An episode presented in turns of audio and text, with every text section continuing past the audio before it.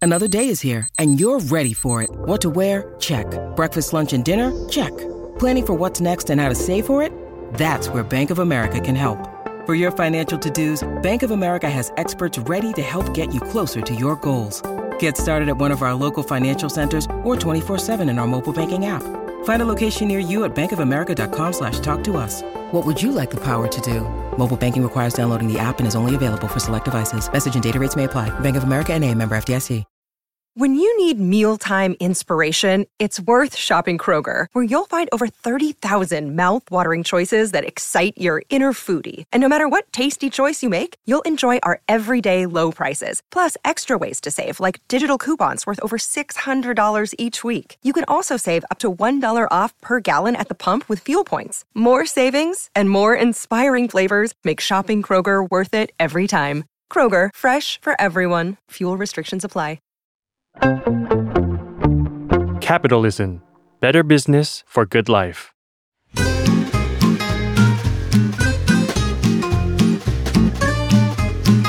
Day One Podcast กับย้อยนภศรศิวิราช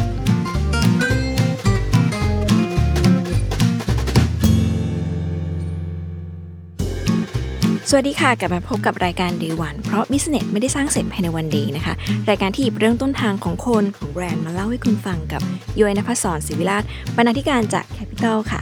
รายการนี้ก็เป็นหนึ่งในความร่วมมือของ Capital นะคะกับ Salmon Podcast นะคะสำหรับวันนี้นะคะ แฟนตัวยงของคนที่รักและผูกพันกับเครื่องเขียนยูว่าต้องกรีดสุดๆเพราะยูเองก็กรีดมากๆนะคะเพราะว่าเวลาเราไปร้านเครื่องเขียน เราจะไปชอบไปหยิบจับเทป หยิบจับสมุดปากกา หรือพวกข้าวของต่างๆ แล้วก็จะพลิกดูว่าของแบรนด์อะไรใครนำเข้ามานะคะ แล้วก็คิดมาตลอดว่าถ้ามีโอกาสเนี่ยอยากจะคุยกับคนที่นำเข้าแบรนด์เหล่านี้จังเลยว่าเขา ไปคัดสรรมาได้ยังไง ไม่อย่างนั้นเนี่ยเราคนที่อยู่ฝั่งไทยเนี่ยคงไม่มีโอกาสได้ใช้ของคุณภาพดีๆ แบบนี้อะนะคะ ซึ่งวันนี้เนี่ยย้อยไม่ได้มาเล่าคนเดียว ก็ชวนทั้งสองท่านนะคะจาก ICCP เนี่ยที่นำเข้าแบรนด์ที่เราคุ้นหูกันอย่างดี ไม่ว่าจะเป็น MT Tape หรือ Penco หรือต่างๆ ค่ะ ซึ่งมากมายย้อยเล่าคนเดียวไม่หมดแน่นอน แต่ก่อนจะไปถึงการพูดคุยอย่างนั้นนะคะ เราทักทายและให้ทั้งสองท่านแนะนำตัวกันก่อน สวัสดีค่ะ คุณน้องคุณจอย สวัสดีค่ะ สวัสดีค่ะ สวัสดีครับ เริ่มจากท่านไหนก่อนดี ครับอ่าผมเอ่อวริศอารยะสมบูรณ์นะครับ ก็เป็นเอ่อกรรมการผู้จัดการบริษัท ICCP จำกัดนะครับ ค่ะ ค่ะ สวัสดีค่ะ จิตติมาอภิวัตวิทยานะคะ หรือว่าเรียกจอยก็ได้ค่ะ เป็นกรรมการผู้จัดการบริษัทคิดดีคอนเนอร์จำกัดค่ะ โอเค ขอบคุณมาก ๆ ที่สลับเวลามาร่วมรายการของเรานะคะ เดวันตอนนี้เนี่ยเราจะพูดถึง ICCP เนอะธุรกิจที่มีแพชชั่นในเรื่องเครื่องเขียนค่ะ แล้วก็เป็นคนที่นำเข้าแบรนด์ที่เรารู้จักกันอย่างดีอย่าง MT Masking Tape นะคะ Midori Penco หรือว่าพวกเป็นเอ่อ Touch Maker ต่างๆนะคะ แต่ก่อนจะไปถึงเรื่องราวของเหล่านั้นย้อยอยากย้อนกลับไปนิดนึงถึงจุดเริ่มต้นของความหลงไหลในในเครื่องเขียน คือทราบมาว่าจริง ๆ เดิมธุรกิจเนี่ยไม่ได้ทำเครื่องเขียนมาตั้งแต่แรก แต่มีการ transform หรือว่าเปลี่ยนแปลง ธุรกิจครอบครัว อยากให้เล่าให้ฟังหน่อยว่ามันเกิดอะไรขึ้นถึงกลายมาเป็นสิ่งนี้ได้ค่ะ คือธุรกิจเอ่อ ICCP เนี่ย ค่ะ จริงๆแล้วเอ่อเริ่มต้นเนี่ยจากการเป็นธุรกิจนำเข้านะครับ เราน่ะเปิดบริษัทเมื่อปี 2549 เมื่อผมอ่ะเอ่อครูคุณพ่อเนี่ยดึงตัวออกมาจากงานประจำนะครับ ให้มาเอ่อช่วยเหลือกิจการของครอบครัว ก่อนหน้านั้นเนี่ยที่จะเป็นเอ่อบริษัท ICCP เนี่ยเอ่อทางทางธุรกิจทางบ้านนะครับ ก็คือเออทำธุรกิจขายส่งอุปกรณ์แพ็คเสื้อ ในนามร้านโชคชัยพาณิชย์นะครับ อยู่ที่เมื่อก่อนอยู่ที่สำเพ็งครับ แล้วก็ย้ายออกไปข้างเอ่อตรงฝั่งทนนะครับ ค่ะ คือตอนนั้นที่ผมได้รับอ่าคำสั่งให้มาทำเนี่ยคือคุณพ่อเนี่ยต้องการให้ซอร์ซิ่งอ่าเข็มหมุดที่มีคุณภาพสูง เนื่องจากเข็มหมุดที่ทางอ่าทางร้านขายอยู่เนี่ย ค่ะ เอ่อมีปัญหาเรื่องที่ว่าเสียบเข้าไปแล้วทำให้เสื้อผ้าเนี่ยมันขึ้นสนิมเวลาทิ้งไว้เป็นเวลานาน เราต้องการของที่มีคุณภาพสูงกว่าที่เรามีอยู่ในตอนนั้นอ่าผมจึงได้ตั้งบริษัท ICCP ขึ้นมา เบื้องต้นเนี่ยเพื่อเป็นอ่าผู้นำเข้า อ่าสินค้าคุณภาพสูงจากแหล่งที่เชื่อถือได้ ค่ะ นะครับ โดยสินค้าแรกที่เรานำเข้าจริงๆก็จะเป็นเข็มหมุดอ่าแบรนด์ของเยอรมันนะครับ เป็นเข็มหมุด ว้าว กันสนิม นั่นก็เป็นจุดเริ่มต้นนะครับ ที่ทำให้เรามาขายเอ่อเปิดบริษัท ICCP ในจุดนี้ ชื่อ ICCP นี่มันมาจากอะไรคะ ครับชื่อ ICCP เนี่ยจริง ๆ แล้วเนี่ยเอ่อร้านของคุณพ่อเนี่ยชื่อว่าโชคชัยพาณิชย์ โชคชัยพาณิชย์ค่ะ ก็คื แล้ อ ว CCP อ่า แล้วเป็น CCP แล้วคือเอ่อเวลาที่เมื่อก่อนเอ่อคุณพ่อขายของเนี่ยก็บางบางสินค้าบางอย่างก็จะแปะฉลากว่า CCP ว้าว พอเอ่อเราเข้ามาเอ่อทำตลาดเนี่ย ค่ะ จริง ๆ ผมมีความหลงไหลในเอ่อสิ่งต่างๆที่เป็นเอ่ออยู่นอกประเทศอะครับคือสนใจในวัฒนธรรมหลาย ๆ อย่าง อืม อ่าอย่างตอนที่อยู่โรงเรียนเนี่ยก็เคยอยู่ชมรม international อ่า เราก็อยากเออเอาอ่าความแบบว่าตอนเนี้ยเราจะอ่าไม่ได้ขายของที่อยู่ในประเทศอย่างเดียวละ เราจะ ค่ะ ขายของมาจากทั่วโลกเลย อืม ก็เป็น international ICCP ก็เลยเป็น อาตัว ICCP I ใส่เข้ามาข้างหน้า จากชื่อเดิมของโชคชัยพาณิชย์ ว้า ค่ะ ว น่ารักมาก ครับก็คือณจุดหนึ่งเนี่ยก็อยากจะเคารพในสิ่งที่คุณพ่อทำ อ่า ว่าเออยังมีส่วนของเขาเนี่ยอยู่ ค่ะ เขาจะได้มีความแบบว่าภาคภูมิใจว่า อืม ส่วนของเขาเนี่ยก็เปลี่ยนผ่านไปในยุคสมัยถัดไป อืม ขยายความนิดนึงค่ะ อุปกรณ์การแพ็คของเหล่านี้มันมันมันคืออะไรบ้าง มันมันมีคนทำสิ่งนี้จริงจัง เพราะว่าเป็นเหมือนเป็นฟันเฟืองหนึ่งในแบบอุตสาหกรรมสิ่งทออะไรอย่างนี้ใช่ไหมคะ มันคืออะไร มันมีอะไรบ้างถุงแพ็คกล่องเหรอ ครั คะ บ หรือว่าอะไร คือพูดถึงเรื่องอุปกรณ์การแพ็คเนี่ย ค่ะ อ่าถ้าเราเอ่อผลิตโรงงานที่ผลิตพวกอุปกรณ์พวกเสื้อการเมนต์นะครับ เสื้อผ้าอย่างเช่นเสื้อเชิ้ต อืม เสื้อเชิ้ตเนี่ยจะเป็นเอ่อสินค้าการเมนต์ที่ต้องการอุปกรณ์แพ็คมากที่สุด เนื่องจากเวลาที่โรงงานเขาผลิตเสื้อเสร็จแล้วเนี่ยเราจะพบว่าเวลาเราไปซื้อเสื้อจากในห้างสรรพสินค้า เราจะเห็นว่าทุกเสื้อทุกตัวที่เราใส่เนี่ยที่เราซื้อที่อยู่ในถุงเนี่ยเออมันเรียบร้อยสวยงามปกเนี่ยตั้งเรียบร้อย ไม่มีใครซื้อเสื้อเชิ้ตที่ปก ปก ล้ม ย้อยๆอะไรอย่างเงี้ยนะ ไม่ไม่ได้ เออ นะครับ สิ่งที่จะทำให้เกิดภาพนั้นเนี่ยเอ่อการส่งจากโรงงานไปที่หน้าห้างสรรพสินค้าเนี่ยต้องการอุปกรณ์แพ็คระดับหนึ่ง แต่การส่งเสื้อเชิ้ตเนี่ยที่ผลิตในประเทศไทยไปยังตะวันออกกลาง ค่ะ ที่อุณหภูมิกว่า 49 องศา ค่ะ หรือส่งไปในที่ที่แบบว่ามีความชื้นสูงเนี่ย อืม เอ่อของต้องผ่านเรือ อืม การที่ของในผ่านเรือเนี่ยเท่ากับว่าต้องพบกับภูมิประเทศภูมิอากาศที่ความชื้นสูงมาก ค่ะ เอ่ออุปกรณ์แพ็คธรรมดาเนี่ยไม่สามารถ แล้วดูแลรักษา ดูแลได้ใช่ อืม ก็ขยายความนิดนึงอะค่ะ ค่ะ ก็คือง่ายๆ เลยเวลาคุณย้อยซื้อเสื้อเชิ้ตจากจาก อ่า ในห้าง ก็จะ หนึ่ง มี ตัว เอาออกจากถุงก็จะมีกระดาษรองข้างหลัง อืม ให้มันเป็นทรงใช่ไหมคะแล้วก็จะมีตัวพลาสติกที่ใส่รอบคอ ใช่ กระดาษรอบคอ ใช่ แล้วก็จะมีพลาสติกเหมือนแผ่นแผ่นบางๆเป็นรูปผีเสื้อต ต ร รง ง ก ก ระ ระดุ ดุม ม ใช่ อืม มีคลิปมีเข็มอะไรอย่างเงี้ยค่ะ อืม คือวัสดุอุปกรณ์ทุกอย่างที่ตรึงให้เสื้อหนึ่งตัวเนี่ยมันแบบเป็นทรงส ส ว วยงางยาม ม ตามพร้อมการขายก็คือจะเป็นธุรกิจเดิมที่ทางคุณพ่อ เป็นคนซัพพลายให้กับโรงงานการเมนทั่วประเทศเลยค่ะ ยุ้ยชอบมากคือ ถ้าคือยุ้ยเป็นคนหลงไหล ธุรกิจครอบครัวที่แบบเก่าแก่แบบเนี้ยค่ะ แล้วรู้สึกประทับใจที่เขาเห็นช่องว่างในการตลาดว่าอยากจะทำสิ่งเนี้ยซัพพลายให้กับโรงงานกรามกรามินท่านที่เราจะไปเปิดโรงงานผลิตสิ่งทอสู้กับเขาเนาะเราก็ทำสิ่งที่เขาต้องการ แล้วก็เซิร์ฟออกมาอย่างดี และไม่ถ้านั้นไม่พอยังมีการแบบหาคิดค้นสิ่งที่มันคุณภาพดียิ่งขึ้นเพื่อให้ลูกค้าด้วย ใช่ ตอนนั้น ค่ะ โจทย์ที่บอกว่าจากเข็มหมุดแล้วมันกลายเป็นสิ่งอื่น ๆ นี่ ตอนนั้นเรามีความรู้สึกยังไง จากคนที่แบบชอบความสมัยใหม่ พอต้องมีโจทย์ให้มารับช่วงต่อธุรกิจ แล้วค้นหาของตามที่โจทย์ที่คุณพ่อให้ แล้วกลายมาเป็นสิ่งอื่น ๆ มันมันมีกระบวนการมายังไงอะคะ ครับ หรือรู้สึกยังไง คือในส่วนของการทำธุรกิจเนี่ย อืม สิ่งที่เราต้องทำ ค่ะ กับสิ่งที่เราอยากจะให้มันเป็นเนี่ย อืม มันมันจะเริ่มต้นไม่ค่อยเหมือนกันหรอก อืม เพียงแต่ว่าเอ่อเส้นทางระหว่างนั้นน่ะเป็น ค่ะ สิ่งที่น่าสนใจ ทางผมเนี่ยจริง ๆ แล้วก็มีความเอ่อหลงไหลในสิ่งที่มีคุณภาพสูง ค่ะ แล้วก็เรื่องเครื่องเขียนเนี่ยก็บอกตรงๆว่าเป็นเรื่องที่อ่าฝังใจมาตั้งแต่เด็กนะครับ จะมีเรื่องสองเรื่องที่อยากเล่าให้ฟัง ค่ะ ที่ทำให้แบบว่าเราสนใจทางด้านเครื่องเขียนขนาดนี้นะครับ ค่ะ คือผมเนี่ยเมื่อก่อนก็เหมือนเอ่อเด็กทั่วๆไปในรุ่นของผมเนี่ยที่ว่าต้องไปเรียนพิเศษที่อ่าสยามสแควร์ อ่า อ่าผมเนี่ยอ่าคุณพ่อก็จะไปส่งอยู่ที่สยามตั้งแต่เช้าเช้ามืดเลยครับแบบ ค่ะ หกเจ็ดโมงอะไรเงี้ยเพราะว่าเราจะเรียนกันประมาณ8ปดโมง ค่ะ ตอนเช้าเช้าๆที่สยามสมัยก่อนอ่ะมีร้านเปิดอยู่แค่ร้านเดียว อืม คือร้านขายยา ค่ะ ถ้าคนในสมัยผมทุกคนจะจำได้ว่า มันจะมีร้านขายยาอยู่ตรงอ่าใต้ถุนของโรงหนังสยามหรือโรงหนังลิโดเนี่ยผมไม่แน่ใจ ค่ะ ในร้านขายยาเนี่ยเป็นร้านที่แปลกมาก เพราะว่าจะมีเครื่องเขียน เต็มไปหมดเลย แต่เป็นร้านขายยา แต่เป็นร้านขายยา ทุกคนก็จะไปซื้อเครื่องเขียนที่ร้านนั้นกัน ผมก็จะไปพลิกดูสมุดของเอ่อที่จำเป็นสมุดนำเข้านะครับ ไม่ใช่สมุดแบบเดียวกับที่ขายในเอ่อห้องเอ่อห้อง สหกรณ์ เครื่องเขียนในโรงเรียน อ่า ใช่จะไม่เหมือนกันเลย ก็จะแบบ อืม เราก็โอ้โหมันดูสวยมันดู ค่ะ น่าสนใจ ผมก็ไปพลิกทุกวันแหละครับ แต่นานๆซื้อทีหนึ่งนะครับ อืม นั่นก็จะเป็นเรื่องที่หนึ่งนะครับ อีกเรื่องหนึ่งก็คือว่าทุกครั้งเนี่ยสมัยก่อนอ่ะอ่าเสาร์อาทิตย์นะครับ ค่ะ ก็เหมือนคนสมัยนั้นเนอะต้องไปเดินห้างสรรพสินค้าอ่าเราอ่ะบ้านเราก็จะไปอิเซตัน อ่า ครับอิเซตันเนี่ยถ้าทุกคนจำได้สมัยก่อนชั้น 3 นะครับ ที่ซุ้มของซาริโอเนี่ย ค่ะ จะมีเครื่องเขียนนำเข้าจากญี่ปุ่นเนี่ยเปลี่ยนใหม่ทุกๆ แบบว่าอ่าซีซั่น อืม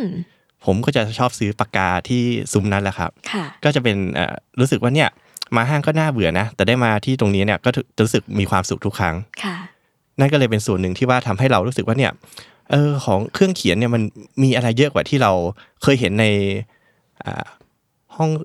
สหกรณ์ ห้องสหกรณ์ของโรงเรียนเยอะมาก อืม มีของต่างๆที่ที่น่าสนใจ แต่ทำไมมันหายากจังเลย มันไม่ค่อยมีที่ไหนมีเลยหรือไงกัน ค่ะ นั่นก็เลยเป็นที่มาว่าเราอะชื่นชมชอบตรงส่วนนี้ แต่มันก็ไม่ได้เกี่ยวกับธุรกิจที่ที่เรารับมานะครับ อืม อ่าตอนนั้นเนี่ยที่บริษัทที่เราสั่งเข็มหมุดมา ค่ะ จากเยอรมันอ่ะ ค่ะ เขาไม่ได้ขายแต่เข็มหมุดอย่างเดียว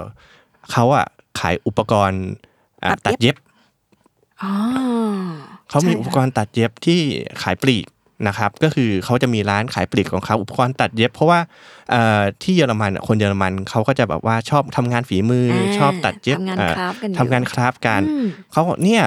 อุปกรณ์ตัดเย็บของเขาเนี่ยก็คือคุณภาพดีมากเลยนะ สนใจเอาไปขายที่ประเทศไทยไหม เราก็มองว่า มันก็มีความน่าสนใจอยู่ ค่ะ ที่ว่า เอออาจจะเป็นของใหม่ อืม ๆ แล้วเราอยากจะต่อยอดอย่างหนึ่งก็คือว่าธุรกิจของทางครอบครัวเนี่ย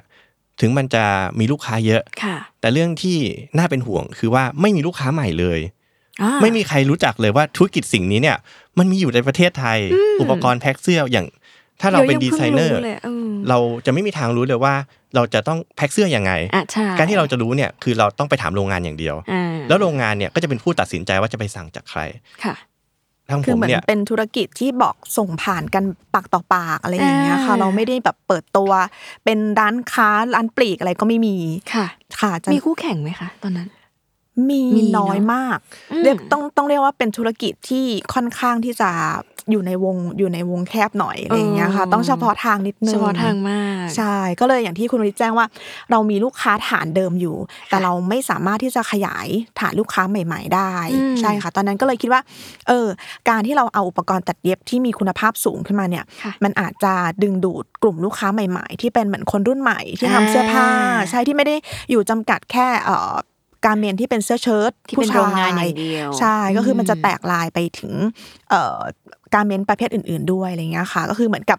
อ่าขายอันเนี้ยให้กับอ่าดีไซเนอร์ ค่ะ พอดีไซเนอร์รู้จักเราเวลาที่ในในอนาคตเขาต้องใช้อุปกรณ์ เขาก็จะได้กลับมาหาเรา อันนั้นคือวัตถุประสงค์แรก ๆ ที่เราที่เราคิดกัน ค่ะ ค่ะ แล้วเป็นอย่างที่คิดไหมคะ ด้วยความคิดเช่นนี้นะครับ อ่า ตอนนั้นเนี่ยเราก็เอ่อนำเข้าอุปกรณ์ตัดเย็บ ค่ะ ครับก็อย่างที่แจ้งไปว่าอ่ะเป้าหมายนี่แหละคือดีไซเนอร์ดีไซเนอร์ที่ทำเสื้อผ้านี่แหละต้องมาซื้อเรา ค่ะ แล้วเขาก็จะได้แบบว่าแนะนำสิ่งอื่น ๆ ที่เขาอาจจะแบบว่าเอามีอันนี้อันนั้นด้วยนะเขาอาจจะได้รู้จัก ค่ะ เอ่อเราเพิ่มโปรดักต์หลายอย่าง ไม่ว่าจะเป็นเอ่อเชือกคล้องป้ายที่แบบเป็นแบรนด์ เหมือนกับว่าเรามีแบรนด์อยู่เราไปคล้องแบบป้ายราคาเราก็จะเห็นเป็นแบรนด์ อ๋อ เราก็อยากจะขายตัวนี้เหมือนกันนี่ก็เป็นงานสั่งท ค่ะ ำเอ่อเพื่อจะเปิดตลาดในส่วนนี้ ค่ะ เราก็เลยไปเปิดร้านในสยามสแควร์ อ่าทำไมถึงเลือกที่สยามสแควร์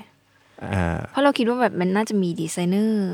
หรือคนที่สเอ่อพอน ดี ใจ เอ่อเริ่มแรกของร้านร้านละอ่าร้านละมูลเนาะ ค่ะ ที่ที่คุณยศรู้จักเนี่ยจะอยู่ที่ชั้น 2 ที่ลีโดค่ะ ค่ะ ที่เลือกตรงนั้นเพราะว่าเขามีโรงเรียนสอนตัดเย็บเสื้อผ้าอยู่ อ๋อ สองโรงเรียนตอนนั้นใช่ ซึ่งเราก็คิดว่าเออการ กลุ่มไปอยู่ตรงนั้นเนี่ย ลูกค้า เราจะได้สัมผัสกับ อืม ลูกค้าโดยตรง อืม จะได้รับฟีดแบ็กว่าสิ่งที่เราเลือกมาเนี่ยมันมันตรงใจเขาไหมมันใช้งาน อืม ได้จริงหรือเปล่าอะไรอย่างเงี้ยค่ะ ตอนนั้นทำไมถึงกล้าตัดสินใจแบบเอาเปิดที่นี่เลยทั้งๆที่ตอนนั้นเรายังอาจจะไม่ได้มีประสบการณ์การค้าปลีกขนาดนั้น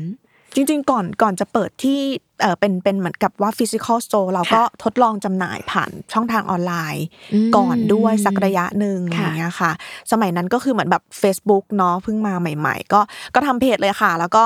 ก็ไปจดชื่อแบรนด์ชื่ออะไรอย่างเงี้ยค่ะ แล้วก็ลองจำหน่าย แล้วก็เออฟีดแบ็กมันดี เพราะว่าเหมือนจริง ๆ มีกลุ่มลูกค้าที่เขารอสินค้าเหล่านี้อยู่แล้ว แล้วก็เอ่อที่เราเอาเลือกเข้ามาเนี่ยเราก็ไม่ได้แบบเหมือนกับบวกมาจิ้นเยอะอะไรอย่างเงี้ยค่ะ ก็เหมือน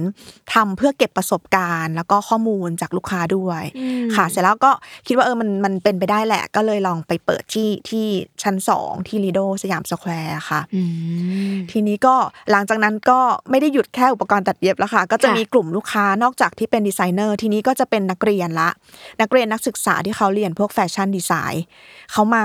เขาก็เหมือนมี requirement ใหม่ ๆ มาให้เราว่าเออพี่ทำไมไม่ลองเอามาร์กเกอร์เข้ามาคือสมัยก่อนเด็กที่เขาเรียนพวกเนี้ยเขาต้องใช้มาร์กเกอร์ในการสเก็ต ค่ะ แล้วตอนนั้นเนี่ยมันมีอยู่แบรนด์เดียวเลย ที่เหมือนกับผูกขาดมาตลอดอะไรเงี้ยค่ะ แล้วก็เหมือนมันก็เป็นการจำกัดช้อยส์ของลูกค้าเนอะเขาก็บอกว่า อืม เออช่วยหามาร์กเกอร์คุณภาพดีๆ จากจากที่อื่นมาหน่อยได้ไหมอยากจะมีแบบออปชันเพิ่มเติมค่ะ ก็ก็ทางเราก็เลยลองลองไปซอร์สหา ก็มาเป็นแบรนด์ทัชที่ที่มาจากเกาหลี อืม เป็นเป็นแบรนด์แรกที่ทำให้เราเข้าสู่จุดจุดเริ่มต้นของเครื่องเขียนค่ะ อ๋อคือทัชเหรอคะ ใช่ค่ะ อืม เพราะว่าเอ่อสินค้าอื่นๆนะครับ มันไม่ได้นับว่าเป็นเครื่องเขียนนะครับ แต่พอทำปากกาทัชขึ้นมาเนี่ยก็เท่ากับว่าเป็นวันแรกจริง ๆ ที่เราแบบว่าเข้ามาอยู่ในธุร เป็น กิจ เด นี้ วันของวงการเครื่องเขียนใช่ค่ะ ตอนนั้นมันมันเป็นอย่างที่คิดไหมหมายถึงว่าตอนนั้นเราตั้งใจจะ คือแค่เซิร์ฟลูกค้าว่าเขาอยากได้ปากกาหรืออยากได้ของที่ดีๆ ก็เลยนำเข้ามา ตอนนั้นมันเป็นจุดเปลี่ยนให้เราแค่ไหนว่าแบบ เข้ามาในวงการนี้ดีกว่า เราลองเอาสินค้าอื่น ๆ เข้ามาด้วยอะไรอย่างเงี้ยค่ะ ก็ไม่ได้เป็นจุดเปลี่ยนขนาดนั้นหรอกครับ อืม เอ่อจุดเริ่มต้นจริง ๆ ก็คือว่าพอเรามาหาว่าเออเนี่ยเขาต้องการสิ่งนี้ ค่ะ เราก็มาค้นพบว่าเออปากกาทัชของเกาหลีเนี่ย มันน่าสนใจมากสำหรับ ค่ะ ตลาดเมืองไทย เพราะว่ามันเป็นปากกาที่เหมาะสำหรับการทำแฟชั่นดีไซน์อย่างแท้จริงนะครับ อืม แล้วคุณภาพมันก็ค่อนข้างสูงทำให้เรารู้สึกว่า เออมันมีความรู้สึกที่ว่า ถ้าเกิดเราสามารถเอาสิ่งเนี้ย ค่ะ ไปพบกับคนที่เขาต้องการสิ่งนี้ได้เนี่ย มันน่าดีใจ ตอนนั้นแบรนด์ทัชมันมีความเป็นมายังไง พอจะเล่าให้ฟังได้ไหมว่าแบบความเจ๋งของมันที่เกาหลี หรือว่า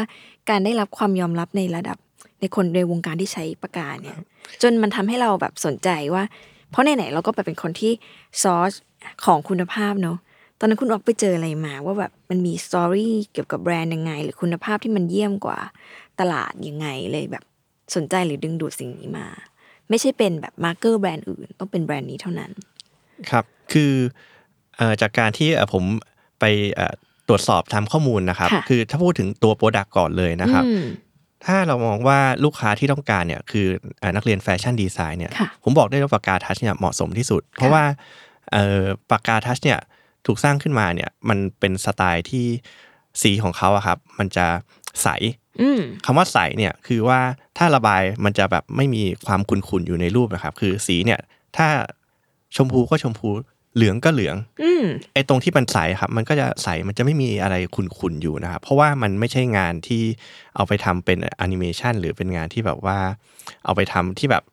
ต้องมีอารมณ์แฝงเยอะขนาดนั้น หรือ ใน ต้องมี ใน แสงและ ใน เงาอะไรประมาณนั้น มันมันสร้างได้ครับ แต่ว่า อืมอืมอืม เวลาบางทีเราต้องการให้มันใสอะครับ ค่ะ เอ่อสีของของทัชเนี่ยมันจะใสกว่า ละ แบร เอียดนด์ อ่อน อื่นๆ มาก ครับ แล้วก็ อืม เอ่อนอกจากส่วนของโปรดักต์เนี่ยมันก็ยังมีส่วนที่ว่าเอ่อตัวคนที่เขาทำแบรนด์เนี้ยเขาเอ่อปากกาทัชเนี่ยจริง ๆ มาจากแบรนด์ของบริษัทชินฮังอาร์ตนะครับ ค่ะ ซึ่งเอ่อชินฮังเนี่ยจริง ๆ แล้วเป็นบริษัทที่ขายอุปกรณ์ศิลปะนะครับ ก็คือสีน้ำสีโปสเตอร์ สี อืม อะคริลิก สีน้ำมัน ค่ะ ซึ่งในเกาหลีเนี่ยบริษัทของชินฮังเนี่ยเขาก่อตั้งขึ้นมาหลังจากสงครามเกาหลียุติ โอ้ ตอนนั้นเนี่ยประเทศเกาหลีเนี่ยยากจนมาก ค่ะ ไม่มีเงิน Import อุปกรณ์ศิลปะจากต่างประเทศ ค่ะ ทางบริษัทที่เขาเอ่อจินฮันเนี่ยตอนแรกเขาตั้งขึ้นมาเนี่ยเขานำเข้าอุปกรณ์ศิลปะจากข้างนอกเข้ามา ค่ะ จากข้างนอกเข้ามาขายในเกาหลี แต่เขาพบว่าของมันแพงเกินไป อืม มีศิลปินจำนวนมากที่ต้องการอุปกรณ์ศิลปะ แต่ว่าไม่มี อืม แล้วเขาก็มองว่าประเทศของเกาหลีเนี่ยถ้าจะต่อไปจะเจริญรุ่นหน้าเนี่ยต้องมีอุปกรณ์ศิลปะที่เป็นของประเทศเขาเอง ว้าว หลังจากนั้นเนี่ยเขาก็เลยอ่าตั้งโรงงานเลย แล้วก็ค่อยๆผลิตอุปกรณ์ศิลปะ ภายใต้แบรนด์ชินหังมาตั้งแต่สมัยนั้นมา ว้าว ปี 1967 นะครับ ค่ะ ก็คือชื่อแบรนด์เนาะก็คือชื่อแบรนด์ก็คือชินแปลว่าใหม่ อ่า ฮันก็คือเป็นตัวแทนของแบบเกาหลี เกาหลี ก็เป็นแบบเกาหลีใหม่ เกาหลีสมัยใหม่อะไรอย่างเงี้ยค่ะ ยุ้ยอินมาก คือยุ้ยเป็นคนอินเรื่องเกาหลีในช่วงแบบยุคสงครามว่าเขาเกิดเอ่อธุรกิจหรือโปรดักต์หรืออะไรหรือว่าความกดดันจากสงครามมันทำให้เขาสร้างอะไรใหม่ๆ แต่ว่าไม่เคยได้ยินเรื่องราวของการสร้างงานศิลปะ ซึ่งจริงๆ ด้วยความที่เป็นติ่งเกาหลี เราจะรู้ว่าเกาหลีเองเนี่ยมีความแข็งแรงด้านศิลปะมันตั้งแต่ยุคแบบโชซอน แล้วพอมันเกิดสงครามเนี่ยมันสิ่งเนี้ยมันก็หายไป แล้วเขาก็สร้างชาติมันขึ้นมาใหม่ด้วยศิลปะ วัฒนธรรมอย่างที่เล่ามา พอแล้วเลยพอมาเลยอินตามเข้าไปด้วยว่าพอเขาสร้างธุรกิจจากจากคนในความต้องการของคนในประเทศ แล้วก็ลุกขึ้นมาทำสิ่งนี้เลยเพราะคิดว่าวันหนึ่งมันมีคนต้องการ และอยากได้สินค้าประเทศเขาที่เป็นคุณภาพดี แล้วก็มันก็ค่อยๆ develop มาเป็นแบบทัชใช่ไหมคะหลังจากนั้นมันเกิดอะไรขึ้น คือหลังจากนั้นเนี่ย อืม อ่าเขาก็มีสินค้าที่ได้รับการยอมรับไปทั่วโลกนะครับ ค่ะ ซึ่งก็คือตัวสีน้ำของ อ่า เขา สีน้ำเขาก็จะดังมาก แต่เขามองว่าเอ่อสีน้ำเนี่ยเป็นของที่เอ่อในบรรดาทุกสีเนี่ย สีน้ำจะเป็นสีที่คนทั่วไปเนี่ยใช้ได้สะดวกที่สุด เพราะมันแค่ผสมน้ำมันก็ใช้ได้ไม่มีกลิ่น ค่ะ แต่ทางบริษัทเขาเนี่ยก็ยังมองว่ามันน่าจะมีของที่สะดวกกว่าสีน้ำ อืม ในการทำให้คนเนี่ยเพลิดเพลินกับสีสัน เขาก็เลยบอกว่าอ่ะโอเค งั้นทำปากกามาร์กเกอร์ละกัน เป็น ปะ เจ้าแรกหรือเปล่าคะ เอ่อก็เป็นเจ้าแรกในเกาหลีนะครับ ค่ะ การที่เขาทำปากกามาร์กเกอร์เนี่ยมันเป็นปากกามาร์กเกอร์ที่เอ่อคือมันจะไม่เหมือนปากกาเมจิกนะครับปากกามาร์กเกอร์เนี่ยมันเป็นเอ่อมี เป็น ตัวทำละลาย alcohol คือ based แอลกอฮอล์แล้วเวลาที่มันเป็นเอ่อแอลกอฮอล์มันเป็นตัวทำละลายครับ เวลาที่มันละลายไปเนี่ยภาพสีเราระบายสีเวลาสีแห้งครับ สีมันจะไม่ซีด มันจะไม่เหมือนพวกปากกาเมจิกสีมันจะเปลี่ยนไปหลังจากที่มันแห้ง โอ้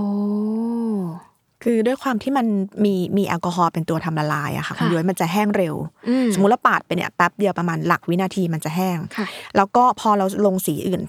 เพิ่ม ลงไป ทำลงไปมันจะเป็นเลเยอร์ เป็นชั้นๆ มันจะไม่ได้ไปมิกซ์กันจนเป็นสีที่ตุ่นขึ้นมา โอ้ เพราะฉะ หมือนั้น นปากกาเมจิกทั่วไป ใช่ใช่เพราะฉะนั้นมัน อื จะแสดงผลคือสีเนี้ยสมมติรหัสนี้เราลงไป มันก็จะเป็นสีนี้มันจะไม่ไปมิกซ์กับสีอื่น อืม นะคะ มันทำให้สร้างผลงานได้หลายมิติ คือสร้างแสงเงาก็ได้ เอาไป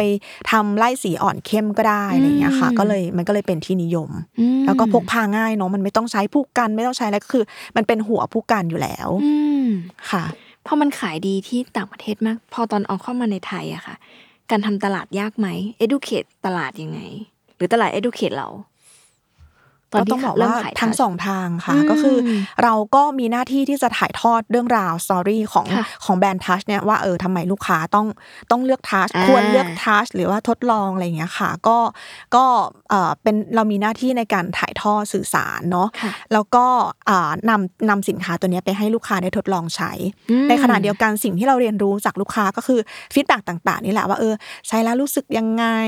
มันบางคนก็จะบอกว่าอาจอาจจะติดกับแบรนด์เก่าอะไรอย่างเงี้ยค่ะ อ่า ก็ก็ต้องต้องใช้เวลาในการที่ให้เขาเปิดใจ อืม ทดลองอะไรอย่างเงี้ยค่ะ แต่ว่าก็ถือว่าเป็นเป็นแบรนด์แรกที่เราเอาเข้ามารู้สึกว่าได้รับผลตอบรับที่ดีนะคะ ก็คืออก็เลยก็เลยมาถึงทุกวันนี้ค่ะ อืมตอนนั้นมันมีจุดยากๆยังไงบ้างคะความท้าทายของการแบบนำเข้ามา เพราะว่าถ้าเขาจะไม่ผิดมันมันก็น่าจะมีเจ้าตลาดอยู่ ใช่ไหม ใช่ครับ เออ เราแข่งกับเขาอยู่ยังไง ก็จริง ๆ เราไม่คิดว่าเราแข่งกับเขานะครับ อ่า เรามองว่า เป็นทางเลื เอ อก อมันเป็นทางเลือกนะครับ สิ่งที่เราทำเนี่ยก็คือเราก็จะไปหาลูกค้ากลุ่มเล็ก ค่ะ ๆ แล้วก็เอาสินค้าเนี่ยให้เขาทดลองใช้ อืม พร้อมกับเราก็ใช้ให้เขาดูว่าของบางอย่างอ่ะมันก็เหมาะสำหรับงานบางอย่าง ค่ะ งานของเออสินค้าของเราเนี่ยมันเหมาะสำหรับเอ่องานของคนที่อารมณ์ต้องการอารมณ์ที่แบบชัดเจน อืม สดใส ค่ะ เพราะว่ามันเป็นของที่มีคาแรคเตอร์ของคนเกาหลีอยู่ อืม คือคนเกาหลีเนี่ยเขาเป็นคนตรงไปตรงมา ค่ะ เขาต้องการอะไรเขาก็บอกมาตรงๆ คุณต้องการสีส้มเขาก็ให้ส้มเลย ทุกอย่างคือชัดเจน อืม ชุดชัดเจนแบบคนเกาหลีอะครับ คือถ้าคุณอยากจะฉูดฉาดคุณก็ฉูดฉาด คุณจะแบบไม่ไม่กักไม่แบบเอ่อมีความแบบเอ่อนิ่งๆ หรือมีความแบบว่า ไม่ต้องมา ขุน เดา มัวไม่ต้องเดา อ่า เขาชัดเจน ไม่ต้องมาเดา ทุกสีของเขาคือแบบว่าออกมาหมดอย่าง ค่ะ ที่เราเขาต้องการนะครับ อืม ถ้าจะใส่ก็คือใส่ อืม ถ้าจะแป๊ดก็คือแป๊ด จะไม่มีแบบว่ากลางๆเลย ก็จะเป็นสไตล์ของคนเกาหลี ซึ่งเอ่อมันไม่ใช่ว่าเอ่อลูกค้าทุกคนเนี่ยเอ่อจะต้องการอารมณ์แบบเดิม อืม ๆ ถ้าเขาต้องการอารมณ์เนี้ยงานนี้ก็จะเหมาะ เราก็จะนำเสนอลูกค้าในแง่นี้ตลอดว่า เราอย่ามองว่ามันเป็นของที่มาแทนขี้ใคร เราอยากให้มองว่า อันเนี้ยมันเป็นของที่ทำให้มีสร้างประสบการณ์ใหม่ๆ สร้างงานใหม่ ๆ ได้ อืม เหมือนเวลาที่เอ่อเราออกไปรับประทานอาหารเนาะเราก็ไม่บอกว่าเรามีอาหารไทยแล้ว เราไม่ต้องมีอาหารญี่ปุ่น ไม่ต้องมีอาหารเกาหลี ยิ่งมีตัวเลือกมากเนี่ยก็ทำให้การสร้างสรรค์เนี่ยมันเป็นไปได้อย่างไม่รู้จบ เรามองอย่างนั้นมากกว่า การที่เราเข้ามาในตลาดเนี่ยผมมองว่ามันทำให้ตลาดมันขยายใหญ่ขึ้น เราไม่เคยบอกเขาว่าอันนี้ดีกว่าอันโน้นหรืออันนี้ดีกว่าอันนี้ เราแค่บอกว่าอันเนี้ยมันจะไปเพิ่มความหลากหลายในงานนะ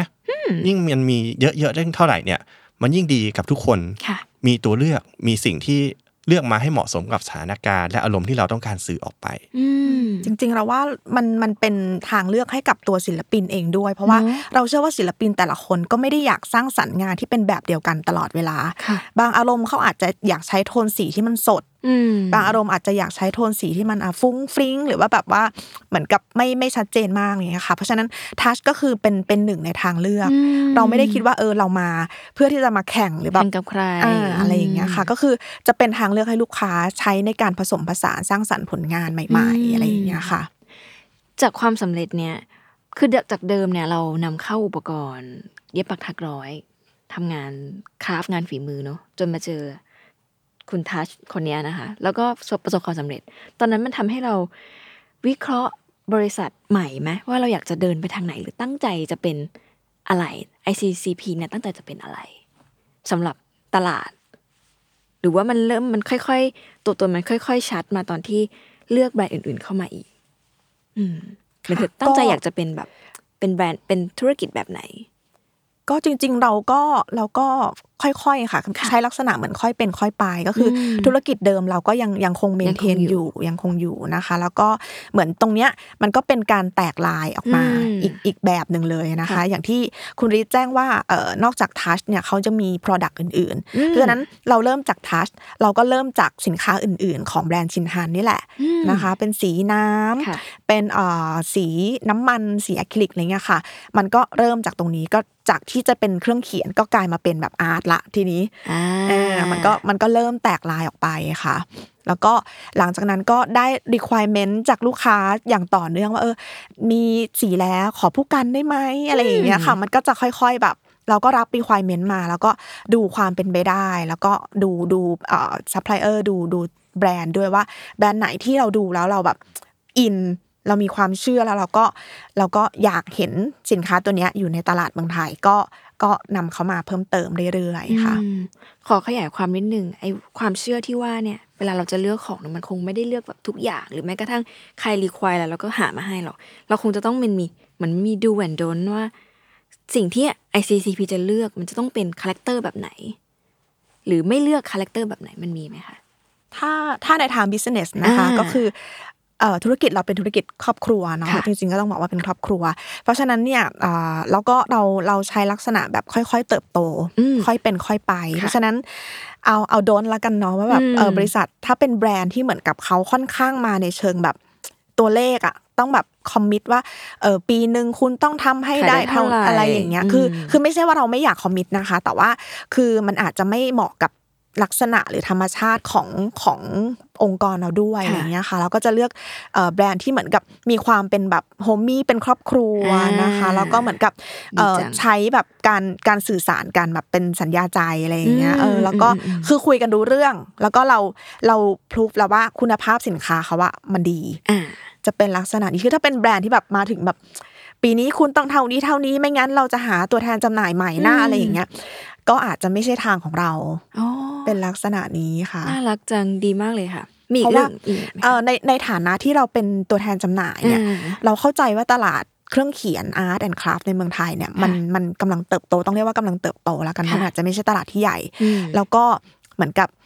เอ่อเราก็เข้าใจในฐานะที่ว่าเออดีลเลอร์หรือว่าลูกค้าของเราคู่ค้าของเราเนี่ย ค่ะ ก็ก็อาจจะกำลังอยู่ในช่องช่วงการเติบโต อืม ถ้าเราได้รับแรงกดดันจากแบรนด์ อืม ก็เหมือนกับเราก็ต้องไปพุชตรงนั้น ทุกคน ให้กับ ต่อ คู่ค้าเราอีกอะไรเงี้ยค่ะ อ๋อ ซึ่งเราก็ก็ไม่อยากทำแบบนั้นอะไรเงี้ยค่ะเพราะฉะนั้น ICCP เนี่ยเวลาที่เราขายของเราจะมักจะบอกว่าเออเราไม่ได้กำหนดมินิมัมนะ คุณค่อยๆสั่ง คุณค่อยๆเรียนรู้ แล้วก็เออเราค่อยๆ เริ่มต้นไปพร้อม ๆ กันอะไรอย่างเงี้ยค่ะ จะเป็นลักษณะแบบนี้ ดีจัง ก็คือเหมือนแบบ ช่วยซัพพอร์ตซึ่งกันและกันอะไรอย่างเงี้ยค่ะ อืมดังนั้นต้นนั้นนอกจากเรื่องอันนี้ที่เลือกพาร์ทเนอร์ที่เข้ามาทำงานด้วยกันแล้ว มันมีโจทย์ที่ตัวเอง promise กับลูกค้าหรือซัพพลายเออร์ไหมคะว่าเราจะตั้งใจจะแบบเป็นอะไรให้เขา นึกออกไหมมีไหมโจทย์ของเรา โจทย์ของเรา อืม ถ้าโจทย์ของเราเนี่ยหลักๆก็คือว่าเราอยากให้ลูกค้าเนี่ยจดจ ค่ะ ำอ่าบริษัทของเรา ค่ะ ในแง่ที่ว่าถ้าเห็นบริษัทชื่อของบริษัทของเราเนี่ยสินค้าของเราเนี่ยจะต้องมีคุณภาพ อ่า แต่ถ้าบางอย่างเนี่ยมันมีปัญหาเนี่ย ค่ะ ฟีดแบ็จากลูกค้าเนี่ยเราจะแก้เร็วที่สุด อืม คือนอกจากจะให้จำได้ว่าบริษัทเราเนี่ยมีคุณภาพแล้วเนี่ย ค่ะ ถ้ามีฟีดแบ็กอะไรเนี่ยส่งมาให้ทางบริษัทเราเนี่ย เราก็อยากจะเป็นบริษัทที่ให้ลูกค้าจดจำว่าเราสามารถโซฟฟีดแบ็กนั้นได้อย่างรวดเร็วที่สุดเช่นกัน อืม เออด้วยเหตุผลที่ทางคุณจอยเล่ามาว่าต้องการพาร์ทเนอร์ที่ทำงานใกล้ชิดเนี่ย ค่ะ ตัวซัพพลายเออร์ของเราก็เช่นเดียวกัน ถ้าเอ่อเราสามารถติดต่อได้โดยตรงกับ ค่ะ ผู้ผลิตหรือผู้ที่ดูแลควบคุมเนี่ย ค่ะ เวลามีปัญหาอะไรขึ้นมาเนี่ย เราสามารถส่งไปยังโรงงาน อืม หรือผู้ที่ดูแลรับผิดชอบได้โดยตรง และ อืม ทุกอย่างจะได้รับการแก้ไขโดยทันที อืม แต่ถ้าเกิดเป็นบริษัทที่ใหญ่มาก ค่ะ ๆ การส่งผ่านข้อมูลเป็นไม่ได้ยากเนี่ย มันจะซับซ้อน เรา อะไรอย่างเงี้ยเนอะอืม ก็จะไม่ค่อยอยากจะทำแบบนั้น อืม แล้วหลังจากที่เป็นทัชมาร์เกอร์ค่ะ มาร์เกอร์ถูกไหม ค่ะ มันมันเป็นแบรนด์อื่น ๆ ได้ยังไงอีก ที่แบบเป็นที่รู้จักจดจำมากมาย อย่าง MT อะไรเงี้ยค่ะแบบ ค่ะ ยังไม่รู้ ก็ ยังไม่รู้ไทำลายว่าแบบอะไรมาก่อนมาหลัง ค่ะ ก็ก็อย่างที่ที่แจ้งคุณย้อยไปเนอะว่า อ่า เอ่อได้รีคว i เมนต์ลูกค้าก็ ค่ะ ค่อยๆทำมาอะไรเงี้ย อืม ค่ะ อันนี้เดี๋ยวแบบยกตัวอย่างเป็นแบรนด์ที่เหมือนเอ่อลูกค้ารู้จักกัน อ่า เยอะๆเนาะอย่าง ค่ะ แบรนด์ MT อะไรเงี้ยค่ะ ค่ะ ก็คือจริงๆ แบรนด์ MT เนี่ยที่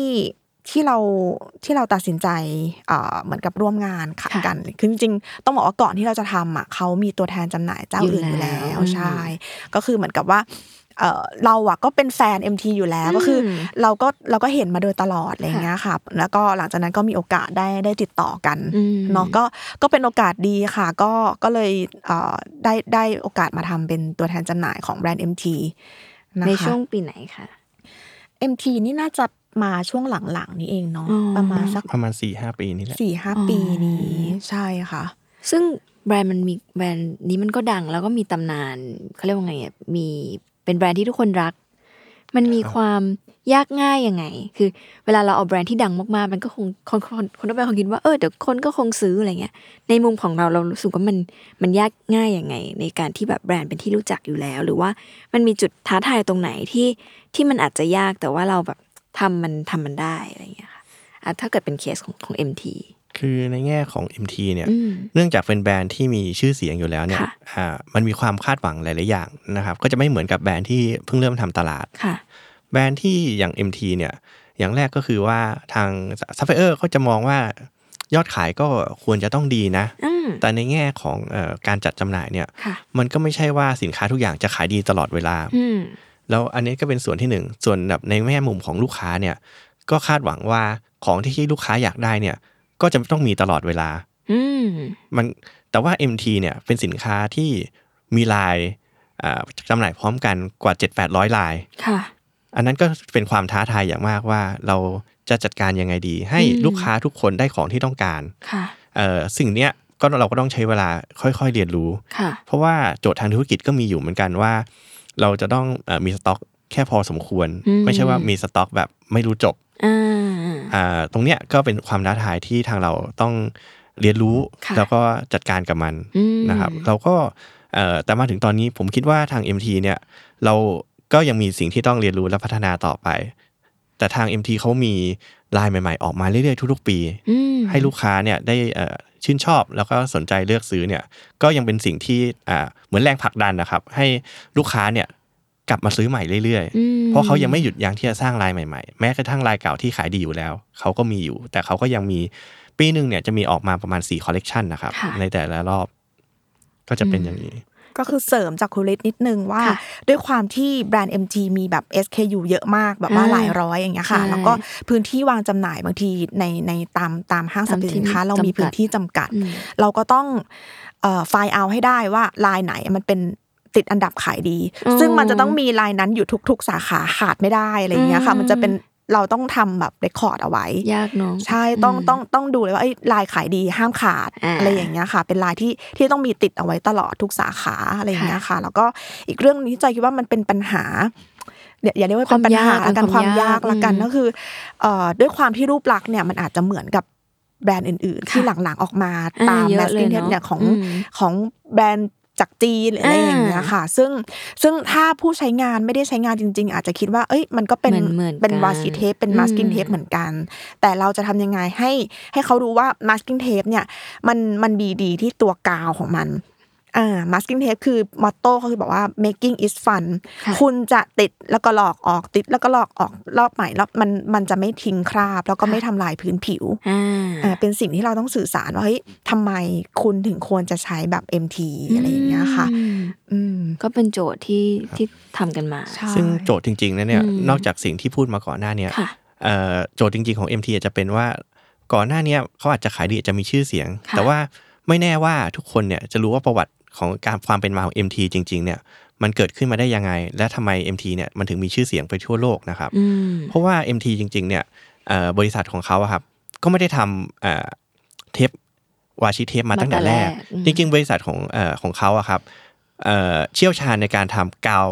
ดักแมลง และกาวดักหนู ชอบมาก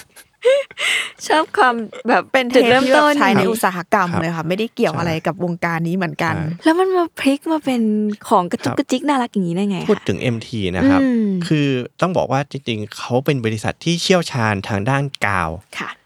ผมไปที่โรงงานเขามาแล้ว เขามีกาวทุกรูปแบบ กาวจากธรรมชาติ กาวจากสังเคราะห์จากยางพารา ค่ะ กาวแต่ละอย่างคุณสมบัติแตกต่างกันยังไง เป็นเอ็กซ์เพรสเรื่องกาว ผมบอกได้เลยว่าบริษัทเนี่ยเขาเก่งเรื่องกาวมาก ว้า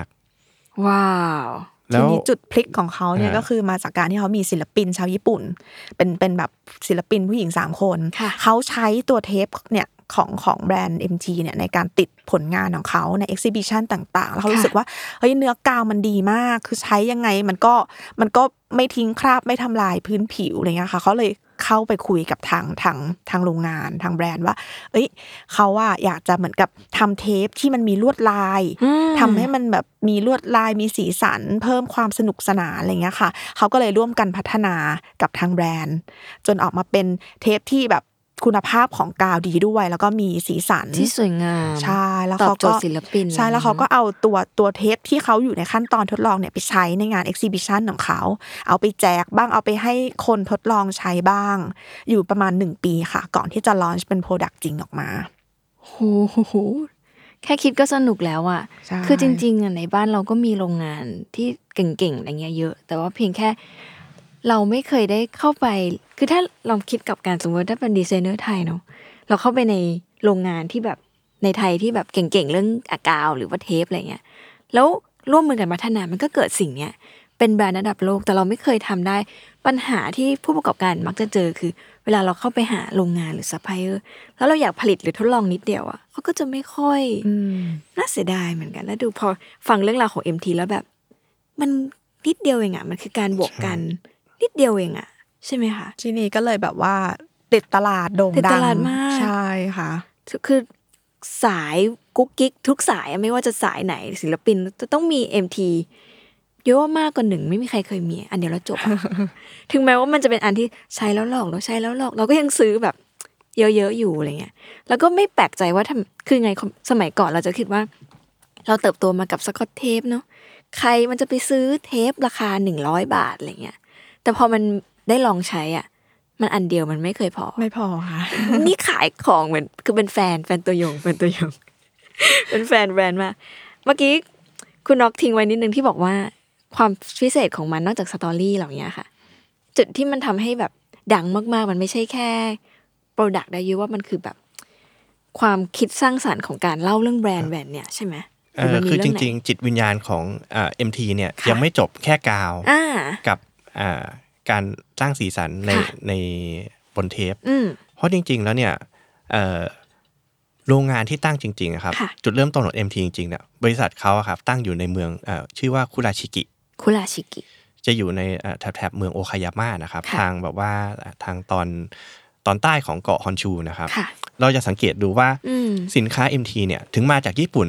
ทำไมแบรนด์ทำไมแบบลวดลายในนั้นอ่ะมันดูแบบเหมือนมาจากทางตะวันตก อืม ทำไมมันไม่ดูแบบญี่ปุ่นจ๋าไม่ดูแบบเออน่ารักหรือว่า ค่ะ แบบดูแบบคือมันคือญี่ปุ่นเนี่ยเราเราคุ้นเคยกับคาแรคเตอร์ของทางญี่ปุ่นดี ทุกอย่างก็จะมีความแบบว่าน่ารักความพาสเทล อ่า แต่ว่าแบรนด์ของ MT เนี่ยเราถือว่าเทปเนี่ยถ้าไม่บอกมาจากญี่ปุ่นเนี่ยอาจจะคิดว่ามาจากทางแบบยุโรปจะได้วยซ้ำไป อืม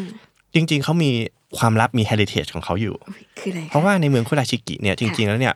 ในย่านสมัยเอ่อโบราณของญี่ปุ่นนะครับ ค่ะ ย่านนั้นเนี่ยเป็นย่านของเศรษฐีญี่ปุ่น มันจะมีย่านย่านที่แบบมีคลองสวยงามชื่อว่าบิคัง ตรงนั้นเนี่ยจะมีมิวเซียมของเศรษฐีญี่ปุ่นที่สะสมงานจากทางตะวันตกอยู่ โอ้ คนที่อยู่ในเมืองนั้นนะครับ จะมีความคุ้นเคยกับเอ่อศิลปะจากทางตะวันตกอยู่ในตัว เพราะแบบเหมือนกับเป็นย่านกลางเมืองย่านมิวเซียมของคนมีตังค์ที่โน่นนะครับเขาก็จะเอนจอยกับมิวเซียมไลฟ์สไตล์แบบตะวันตกมีภาพเขียนที่เศรษฐีในเมืองนั้นเขาเอาไปสะสมกันรวมไว้ อุ้ยเยอะเยอะเคยไป มันเป็นมันเป็นบ้านที่แบบเหมือนปราสาทที่มันอยู่ท่ามกลางแบบคือทั้งสองท่านเคยไปไหมคะไอ้ แล้วมันจะมี เอง คลอง มันจะ เยมันจะมีคลอง คลอง ใช่แล้วมันก็ ใช่ ดู ครับ เป็นเหมือนที่ท่องเที่ยวแหละ ครับ แล้วก็จะมีร้านแบบพาเฟ่เต็มไปหมด อ่า ใช่ไหม ใช่ใช่ใช่ แล้วไอ้ ใช่ เอกยศเข้าไปดูงานศิลปะนี้มันจะเป็นบ้านที่เหมือนเหมือนปราสาทที่คล้ายๆปราสาทแหละมันจะเป็นหิน แล้วก็ไม้เลื้อยเต็มไปหมดคือหลังนั้นใช่ไหมคะหรือแบบไม่รู้แต่ว่ามันคือย่านนั้นใช่ ย่าน ไหม ย่านนั้นนะครับ ใช่ ก็คือจะเป็นย่านที่โดดมีก เด่ ลิ่ น น มาก อายความตะวันตกทั้งที่ อ่า อยู่ในญี่ปุ่นเออผมคิดว่าความผสมผสาน ค่ะ ของญี่ปุ่นเนี่ยที่แบบว่ากลมกลืนทั้ง ค่ะ เทคโนโลยีที่เขามีอยู่ ค่ะ แล้วก็ความชื่นชมกับ เปิดรับ เปิดรับ ในงา ตะวันตกเอามา อืม รวบรวมหลอมรวมเป็นงานเนี่ยทำให้งานของ MT เนี่ยมีความเป็นนานาชาติอยู่ในตัว อืม จึงทำให้แบบว่าสินค้าของเขาเนี่ยมันจะไม่น่าเบื่อ มันจะมีอยู่หลายแง่มุม ค่ะ บางมุมอาจจะเหมือนของสแกนดิเนเวีย ใช่ บางงานอาจจะทำให้เป็นสไตล์อเมริกันเลย แต่ก็ยังสามารถมีเทปที่เป็นสไตล์ญี่ปุ่นด้วย สุดยอด ทำให้สินค้าเขาเนี่ยก็จะมีความแบบไม่เหมือนที่อื่นนะครับ โหอันนี้เป็นเคล็ดลับข้อหนึ่งได้เลยของการทำทำแบรนด์หรือทำธุรกิจเนาะคือถ้าเราเขามัวแต่เปิดรับแบบลายแบบญี่ปุ่นจ้ะมันอาจจะไม่ได้ไปไกลแบบที่เขาเป็นอยู่ทุกวันเนี้ย แต่พอเขาแบบเปิดรับทุกวัฒนธรรมเหมือนที่เราเป็นอย่างเงี้ยมันมันแล้วนำใช้ใช้ข้อดีนั้นมันมาทำแบรนด์หรือทำธุรกิจอ่ะมันก็เลยแบบแครกหรือเปล่าคะอันนี้ ใช่ พูด แล้วทุกวันนี้เขาก็มีแบบเหมือนกับคอลเลกชันที่ อ่า ร่วมคอลแลบกับดีไซเนอ ศิลปิ ร์ใช่ ทั่วโลก ค่ เลยเนอะ ใช่ค่ะ โห ก็จริงๆเนี่ย ชอบ เรื่องความผสมผสานของ ค่ะ ญี่ปุ่นเนี่ยเอ่อมันเลยทำให้แบรนด์ของเขาเนี่ยเป็นที่ยอมรับของเอ่อชาวต่างชาติหรือว่าไปทั่วโลกนะครับแม้กระทั่งในญี่ปุ่นเองนะครับ ค่ะ จริง ๆ อยากจะพูดถึงเอ่ออีกแบรนด์หนึ่งที่ อ่า เราทำเหมือนกัน ค่ะ ก็คือแบรนด์มิโดริ มิโดริอ่ะยูอยากคุยทุกแบรนด์เลยอ่ะตอนนี้ ทุกท่านรีบไปไหนหรือเปล่า เราเล่ากันไปเรื่อยๆ ตอนนี้ดูเวลาแล้วแบบว่าแต่ขอมิโดริขอเรื่องมิโดริยังไงคะ คือเอ่อแบรนด์มิโดริเนี่ย อืม จริง ๆ แล้วเนี่ยจุดเริ่มต้นเลยอะคือ หลังจากการที่ผมอะไปเยี่ยมชมโรงงานในประเทศอิตาลี ค่ะ แล้วก็ไปได้พบกับคนที่เป็นดิสติบิวเตอร์เหมือนกัน ค่ะ แต่เป็นคนชาติอื่นนะครับ อืม เขาบอกว่าเอออยู่อยู่ประเทศไทยเนี่ย อืม ไม่สนใจแบรนด์มิโดริหรอ อืม กระดาษของเขาเนี่ยดีมาก ๆ เลยนะ ค่ะ ทำให้ผมเนี่ยสงสัยว่าทำไมคนฝรั่งเศส ถึงแนะนำกระดาษของญี่ปุ่น อืม ให้เอ่อคนคนไทยอยางผม ของเราเออ ไปขายในประเทศไทยด้วย อืม เขาก็บอกว่าคุณภาพมันดีมากๆจริง ๆ ถ้าอยู่ลองใช้ดูสักครั้งหนึ่งเนี่ยอยู่จะลืมกระดาษทุกยี่ห้อที่อยู่เคยใช้ ผมกลับมาถึงบ้านปุ๊บเนี่ย ผมติดต่อเขาไปเลยว่า โอเค อยากขายให้ จริง ๆ เอ่อเขาไม่ใช่แค่พูดแล้วผมเชื่อนะครับ ค่ะ เขามีกระดาษที่เขาติดตัวมาด้วย ค่ะ ผมก็ลองไปจับสัมผัสลองเขียนดู อืม ผมจับแล้วแบบ คืออันนี้เนี่ยจริง ๆ แล้วเนี่ย ถ้าการสัมผัสของผมกับกระดาษเนี่ยนะมันก็ยังมีที่มาอีกว่า ผมเกิดอยู่ในบ้านที่ขายกระดาษขายอุปกรณ์แพ็คเสื้อมาตั้งแต่เด็กเนี่ย กระดาษทุกรูปแบบที่เมืองไทยมีเนี่ยผมสัมผัสมาหมดแล้ว ผ่านมือมาหมดแล้ว เอ่อคุณพ่อบังคับให้จับมาทุกแบบแล้วล่ะครับ ค่ะ ทั้งกระดาษหนากระดาษบางกระดาษใด ๆ ก็ตามเนี่ย อืม ผมลองไปจับกระดาษอ่าสมุดของอันนี้ดู ผมรู้เลยว่า t e x t อร์มันไม่เหมือนกัน เวลาเรา ค่ะ เขียนแล้วเนี่ย มันมีความอารมณ์ความรู้สึกแปลกๆ ที่ไม่คุ้นเคย เวลาเขียนแล้วเนี่ย มันจะมีเสียงของมันอยู่ เป็นเสียงที่กระดาษมัน เฉพาะ ตอบรับ ตัว เรามาเขาสามารถสร้างสรรค์กระดาษแบบนั้นได้ยังไงผมไม่เข้าใจจริง ๆ แต่ผมมองว่าสิ่งเนี้ย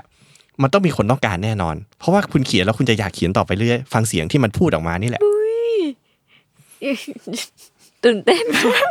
ครับคือผมอ่ะสัมผัสกระดาษแล้วเขียนอยู่ครั้งหนึ่งปุ๊บผมกลับบ้านผมติดต่อเลยว่าเออให้ผมขายเถอะ โอ้ย แล้วเอ่อกระดาษตัวเนี้ยผมบอกเขาเลยว่า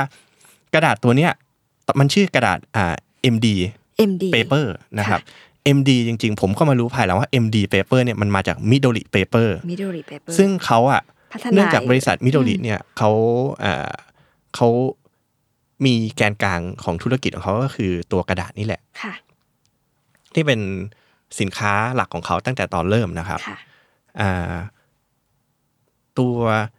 กระดาษเนี่ยผมบอกเขาเลยว่า ผมอ่ะจะนำสินค้าของบริษัทเขาเข้ามาจำหน่ายในประเทศไทย โดยที่มีกระดาษตัวนี้แหละจะเป็นแกนกลางของโปรดักต์ในเมืองไทย ก็คืออ ม ผมจะขายกระดาษตัวเนี้ยเป็นหลักให้เขา อืม แล้วตัวอื่นก็คือไว้ว่ากัน อืมตัวอื่นๆคืออะไรคะเขามีอย่างอื่น มีแบบพวกเครื่องเขียน อ๋อ เล็ก โอเค ๆ อะไรอย่างเงี้ยค่ะ อ่า คืออา ส่วนใหญ่คือเขาเติบโตจากแวดวงกระดาษ ค่ะ เสร็จแล้วเขาก็พัฒนา Product ทุกอย่างที่อยู่ลายล้อมกระดาษใช่ คลิปเคลิบของใช้อะไรอย่างงี้ ค่ะ ใช่ไหม พวกแบบว่ากันพวกของใช้เขาเรียกกันว่า NX stationery เป็น อ๋อ แบบ ที่เป็นกันไกรจิ๋วๆ ใช่ค่ะ ไหม เป็นเครื่องเขียนชิ้นเล็กๆอะไรอย่างเงี้ยค่ะเขาก็เริ่มพัฒนามาตลอด แล้วก็แบบสินค้าเขาหลาย ๆ รายการก็แบบได้รับรางวัล Good Design Award อะไรอย่างเงี้ยค่ะ อ่าเพราะมันถูก ใช่ คิดมาอย่าง แบบ ดี ฟังชั่นอลด้วยแล้วก็แบบว่าเออดีไซน์ด้วย อืม อะไรอย่างเงี้ยค่ะ กลับมาที่กระดาษ พอเขาบอกเขาว่าเดี๋ยวเราจะขายด้วยแกนกลางของกระดาษแล้วเขาว่ายังไงหรือว่า เขาก็บอกผมว่า เออเฮ้ยยูแต่ว่าไม่ใช่ว่าสินค้าเนี้ยมันไม่เคยขายในเมืองไทยนะ อ๋อ เขาเคยพยายามจะนำเสนอไปที่ในเมืองไทยแล้ว ค่ะ เพราะจริง ๆ สมัยก่อนเนี่ยเมืองไทยก็ไม่ใช่ว่าจะไม่มีเอ่ ตัว อ แทน ห้าง เรื่องนี้เนอะ ที่ เอ นำของจากญี่ปุ่นมาขาย ค่ะ เอ่อเขาบอกว่าเมื่อก่อนอ่ะเขาเคยนำเสนอตัวนี้ให้ ค่ะ ทางเมืองไทยขาย อืม แล้วทางเมืองไทยบอกว่ากระดาษแบบนี้มันแพงเกินไปไม่มีใครต้องการ อ่า มันขายไม่ได้หรอก ค่ะ ผมก็บอกโอเคงั้นเดี๋ยวผมจะพรูฟให้คุณดู ชอบ คุณนกทำยังไง นั่นสิครับน่าสนใจนะครับ คุณนกทำมาแล้วคุณนกทำมาแล้วเล่าให้ฟังหน่อยเป็นเคล็ดลับ ครับ ธุรกิจเอ๊ะเป็นความลับธุรกิจหรือเปล่าเอา เอา ไม่ ที่ ไม่ ด้ ไม่เลยครับ ที่า ไม่ ด้ เลยครับ ไม่ไม่มีความลับอะไรทั้งนั้น พอเรา ครับ พอตอนนั้นตั้งใจว่า เดี๋ยวจะทำให้ดู ครับ เริ่มเราเริ่มจากไหนกลับมานั่งคิดอะไรก่อน ครับจริงๆก็ไม่ไม่ไม่ได้มีอะไรมากนะครับ ก็ อืม เราก็แค่เอาโปรดักต์เนี่ยอย่างแรกเลย ถ้า ค่ะ จะจะขายของก็เอ่อตอนนั้นเนี่ยเรา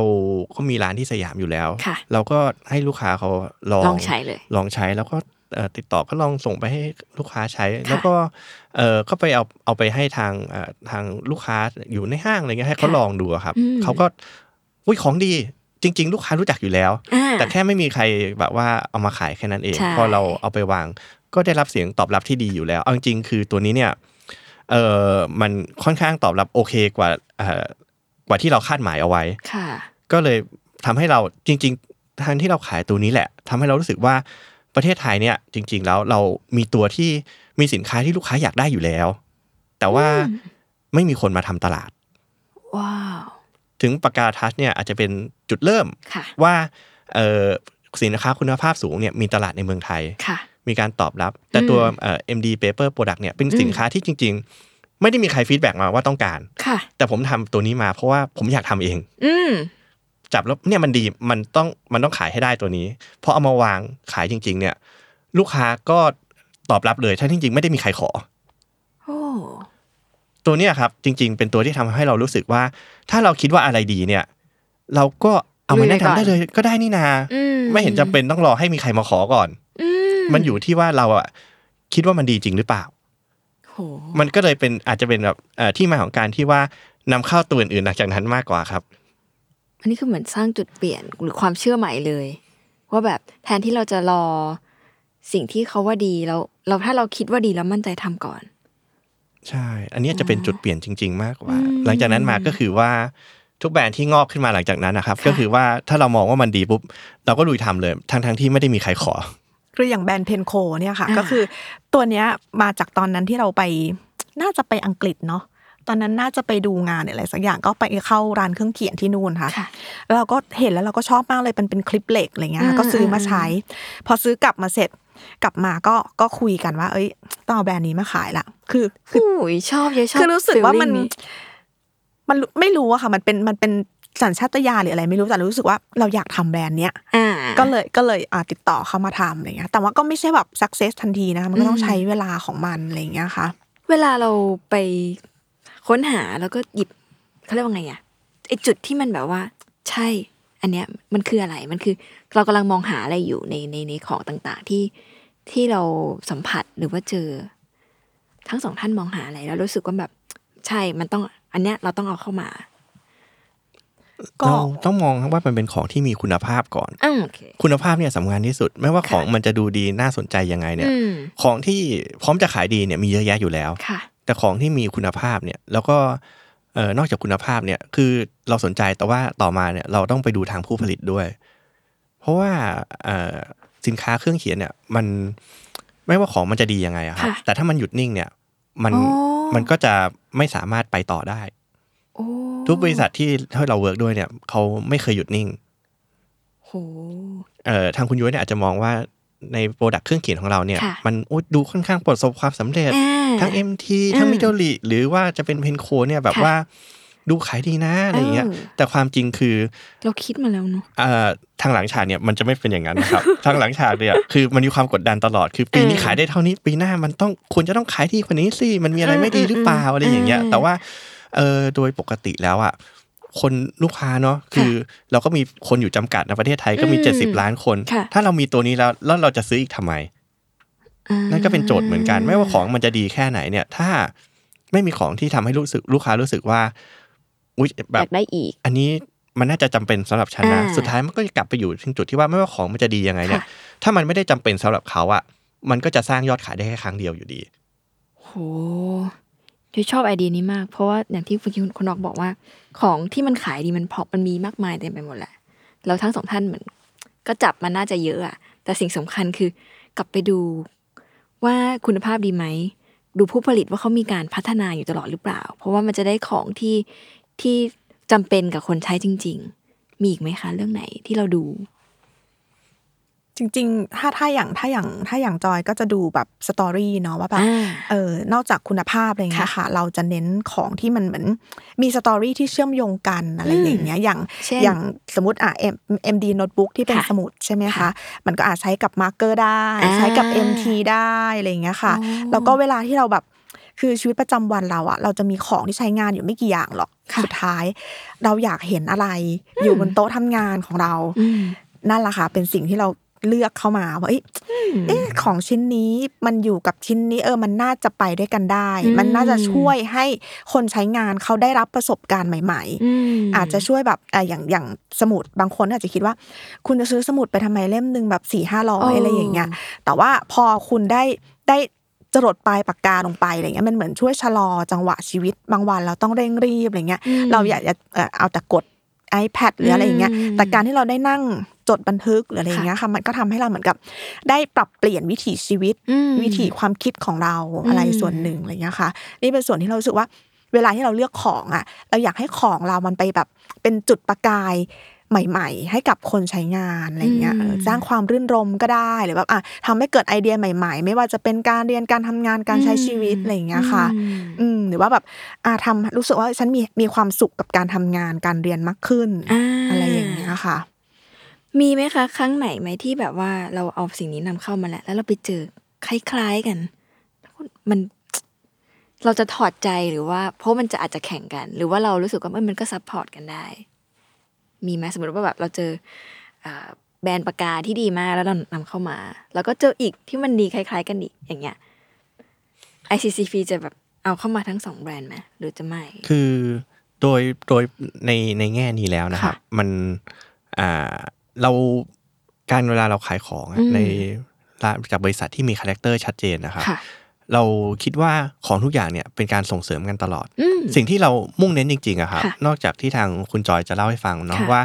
การที่เราเลือกของเข้ามาเนี่ยมันต้องอยู่ในธีมเดียวกัน อ่า ที่ว่าเราเนี่ยเอ่อที่อยู่อาศัยของเราจะเล็กลงเรื่อยๆ พื้นที่ของเราก็จะเล็กลงเรื่อยแต่ของที่มันอยู่ในนั้นเนี่ย เราต้องเลือกให้มันดี ยิ่งเลือกเข้าไป ต้องยิ่ใหงญ่ เลือกให้มันดี มันควร ใช่ เป็นของที่อยู่ในห้องนั้น ใน ค่ะ จุดที่เราอยู่ อืม อันนั้นคือเป็นธีมหลักของเรา ค่ะ ส่วนไอ้เรื่องของที่ว่ามีคล้าย ๆกันหลายๆกันเนี่ย ผมมองว่ามันเป็นสิ่งที่ทำให้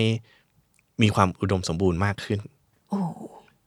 คือมีของให้เราเลือกมากขึ้นอ่ะ ค่ะ คนเราก็มีหลายอารมณ์มีหลายความรู้สึก อืม บางเวลาเราจะต้องการอะไรแบบนั้น ค่ะ แน่นอนอยู่แล้วว่าของที่คล้ายกันก็มี อืม แต่ถ้าเป็นบริษัทที่ผลิตของที่ดีจริง ๆ เนี่ย ค่ะ เขาจะมีคาแรคเตอร์ของตัวเองชัดเจน อืม เรา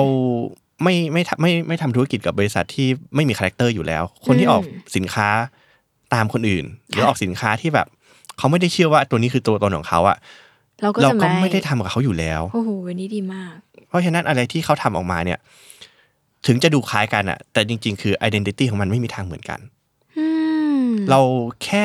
ส่งเสริมให้เขาเนี่ย สินค้าแต่ละอย่างเนี่ยแค่ส่งเสริมให้เขาเนี่ยเอ่อพรีเซนต์ไปให้ลูกค้าดูว่าของสิ่งนี้ใช้ในเวลานี้ และจะได้เป็นอย่างนี้ แค่นั้นก็คือพอแล้วทุกของทุกอย่างเนี่ยครับมันมีความหมายในตัวของมันเอง อืม มันจะไม่เหมือนกันแน่นอน เพราะว่าเขาไม่ได้ลอกกัน อ่า ถ้าเป็นบริษัทที่ขายของที่ลอกกันเนี่ย เราไม่ได้ไม่มีทางเวิร์กกับเขาอยู่แล้ว เราไม่ไม่ไม่ทำอะไรแบบนั้นหรอกแบบมันไม่ใช่ของที่บริษัทที่เขาดีๆ เขาจะ ทำกัน ทำกันอยู่แล้ว โหยยชอบประเด็นนี้มาก คือคนทั่วไปถ้าไม่อย่างยยไม่เคยลงลึกเรื่อง คนที่นำเข้าแล้วก็จะคิดว่า โอ้ก็แค่ไปหาของที่ขายได้มีชื่อเสียงเอามาขาย แล้วก็รวยแล้วง่ายทำงานง่าย ไม่ต้องไปผลิตเหมือนที่พวกเขาทำกันแต่จริง ๆ แล้วเนี่ย มันมีเบื้องหลังในวิธีคิดมากมายเต็มไปหมด อย่างที่ทั้งสองท่านทำไม่งั้นมันไม่สามารถแบบยืนระยะ หรือว่าแบบยั่งยืนได้ห จ รอก ริงๆ เราได้รับ ใช่ไหม requirement ตลอดเวลาค่ะว่าอันนี้อันนี้ฮิตอ่ะไปเอาเข้ามา เอามาสิ สิอะไรเงี้ย เออ คือ แล้วมันเป็นของที่ไม่ใช่ว่าเราทำไม่ได้เรา ค่ะ ทำได้ ค่ะ แล้วมันก็จะขายดีแล้วมัน ค่ะ ก็มาจิ้นพูดถึง อ่าม มาจิ้นพูดถึงอิน มันจะ คั ทำความร่ำรวยให้เท่าแน่นอน แต่ว่าถ้าเราไม่รู้สึกอินกับสินค้าตัวนั้น อืม เราก็ไม่ทำ อืม เอออย่างเหตุผลที่เราเปิดแฟลกชิพสโตร์ ค่ะ ขึ้นมาอย่างเงี้ยค่ะ มันก็จริง ๆ แล้วบริษัทอื่นที่เป็นตัวแทนจำหน่ายเขาก็ไม่ค่อยทำกัน อ่า เนาะเพราะว่าก็มันต้องมีการจัดการหลาย ๆ อย่าง แต่เรา ค่ะ รู้สึกว่ามันมันเป็นวิธีที่เราจะสื่อสารนะคะแล้วก็ถ่ายทอดเรื่องราวจากจากเ ของที่ แบ เรา นด์ เลือกมาเออ ใช่มาสู่คู่ค้ากับลูกค้าที่เมืองไทยอะไรอย่างเงี้ยค่ะ อืมอืมอืมอืม อืมมันเป็นเหมือนแบบห้องทดลองของเราอะไรอย่างเงี้ยค่ะ อืม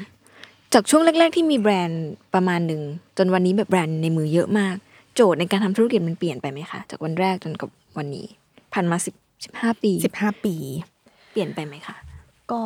จริง ๆ ก็เปลี่ยนนะ อืม คะเอาจริง ๆ แรก ๆ เนี่ยก็คือก็ก็ต้องเหมือนกับบริษัทที่เริ่มต้นทุกคนเนาะก็ต้องดูเรื่องตัวเลขอะไรเงี้ย ค่ะ คือเหมือนทำเพื่อปากท้องอะคุณโยมัน ก็เราก็ต้องดูเนอะเออเราทำอะไรแล้วมันจะไปรอดไหม ค่ะ แต่ณจุดนั้นเนี่ยมันก็ยังอยู่นะมันก็ต้องต้อง อืม ต้องต้องทำจุดนั้นอยู่แต่ว่า ค่ะ เรารู้สึกว่าเราเราแฮปปี้กับเรื่องเอ่อความสัมพันธ์ อืม เออเรารู้สึกเออเราเราแฮปปี้เวลาที่เราไปไปประเทศต่างๆ แล้วเรามีแบบซัพพลายเออร์ที่ไม่ได้คุยกันเฉพาะเรื่องบิสเนส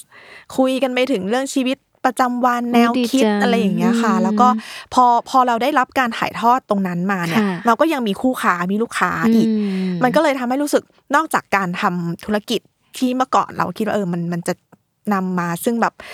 ตัวเงินหรืออะไรอย่างเงี้ย อ่ มันมีความฝันที่มันใหญ่ขึ้น อืม แล้วมันก็เหมือนกับก็มีความหวังเนาะที่คน อืม แบบคาดหวังว่าเฮ้ย ICCP เอาเข้ามามันต้องเป็นของที่ดีแน่ๆเลย คุณ อืม จะเอาอะไรเข้ามาอีกอะไรอย่างเงี้ย ค่ะ เขาก็แบบพอทุกวันนี้ รอคอย เหมือนมี เนอะ เออลูกค้า อืม รอคอยแล้วก็เออชื่นใจแบบเอออ ม มันอาจจะเป็นสิ่งที่คนอื่นไม่ทำ อืม แต่เราเลือกที่จะทำ อืม โดยไม่ได้คำนึงถึงแบบเรื่องเรื่องตัวเงินหรืออ ม ผลกำไรเป็นเป็นแบบเงื่อนไขสูงสุดอะไรอย่างเงี้ยค่ะ อืม ก็เลยคิดว่ามันน่าจะมีตรงเนี้ยที่เพิ่มเข้ามาแล้วเราก็รู้สึกว่าเออ มันมันเป็นแรงขับดันให้เราแบบไปต่ออะไรอย่างเงี้ยค่ะ อืม ใช่มัน คุณนกมีอะไร อย่าง เสริม ที่บอกมันเป็น ค่ะ ของมีสิ่งที่มีทั้งเหมือนและต่างนะครับ ก็อยากจะเสริมตรงที่ว่า ตอนแรกเนี่ยเราอาจจะแบบไม่ได้มีกำลังมากพอที่จะผลักดันสิ่งต่างๆ ที่เราอยากจะทำขนาดนั้น อืม แต่สิ่งหนึ่งที่เหมือนกับตอนแรก ค่ะ ตั้งแต่วันแรกที่ยังเข้ามาทำเนี่ยคือ เราอยากจะให้ธุรกิจเราเนี่ยอยู่คู่กับสังคมไปเรื่อย อืม ๆ ให้เอ่อเติบโตไปพร้อมกับสังคม ค่ะ แล้วก็ยังคาดหวังให้มีทั้งคู่ค้าที่อยู่ด้วยกันเนี่ย ลูกค้าคู่ค้าแล้วก็ยังมีร้านใหม่ๆที่เติบโตเนี่ยมาอยู่ด้วยกันสร้างสรรค์ให้แบบสังคมของเอ่อตัวเครื่องเขียนเนี่ย ค่ะ ตอนนี้เราอา จจะพูดได้ว่ามาอยู่ในเครื่องเขียนเต็มตัวแล้วอะ อืม ก็คือไม่ได้บอกว่าอุ๊ยอย่ามาทำเครื่องเขียนนะเอ่อให้ฉันทำเถอะอะไรเงี้ยเราไม่คิดอย่างนั้นเลยบอกว่า ค่ะ เรามาช่วยกันทำแล้วก็อ่าสร้างสรรค์ให้แบบไอ้สังคมเนี้ยมันมีอยู่มีเครื่องเขียนให้ลูกค้าได้เลือกใช้หลาย ๆ แบบ ค่ะ แล้วก็เอ่ออยู่กันไปอย่างนี้แหละ อืม เพื่อจะได้แบบว่า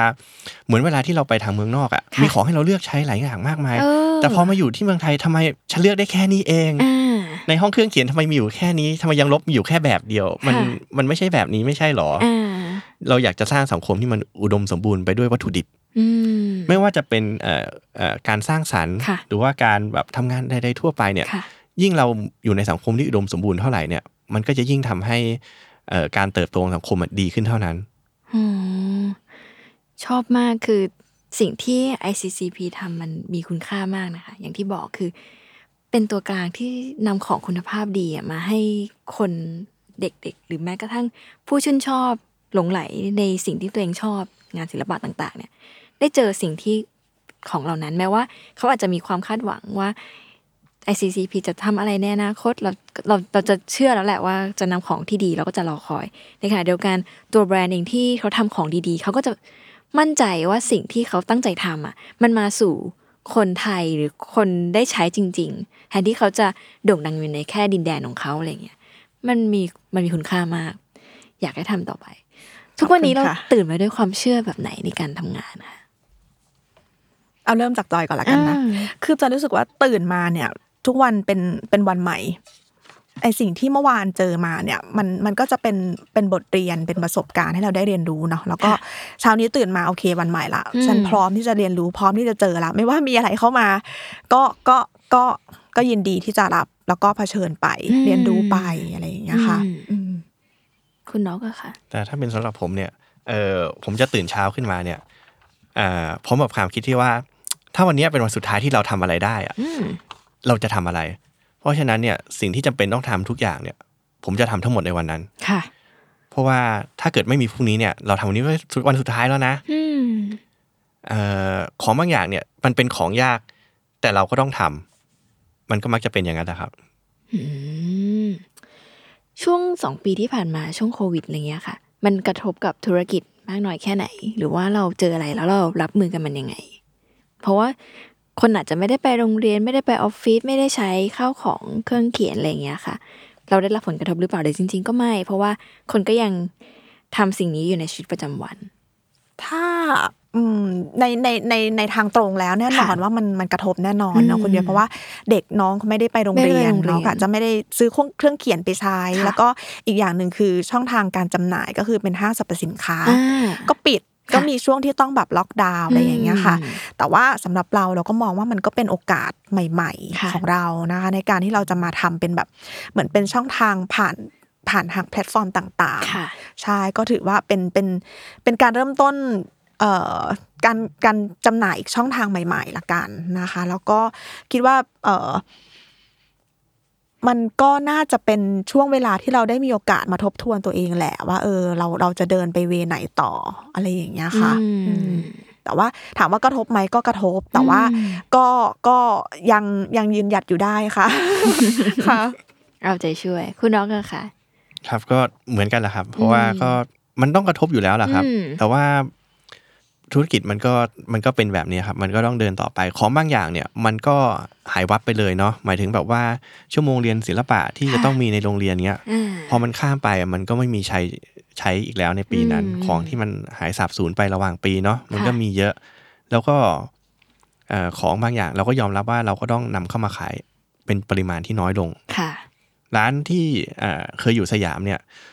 ก็เปิดไม่ได้ อืม เพราะว่าร้านเราก็ดูแลร้านก็เล็กนิดเดียวเนาะ ค่ะ แล้วก็ดูแลกันก็ก็เปิดไม่ได้ อืม จริง ๆ มันก็มีมีปัญหาหลายอย่างเหมือนกัน แต่ผมก็มองว่าอ่าอาจจะเป็นอ่าสิ่งดีที่ทำให้เราต้องเดินหน้าต่อไป ค่ะ นะครับ ในภาวะอย่างนี้ อืม แล้วก็ตอนนี้ก็น่าจะสถานการณ์ก็น่าจะคลี่คลายลงบ้างนะคะ ก็หวังว่าจะเห็นอะไรใหม่ ๆ ตอนนี้เป้าหมายต่อไปที่อยากจะทำคืออะไร เออจริงๆแล้วอย่างอย่าง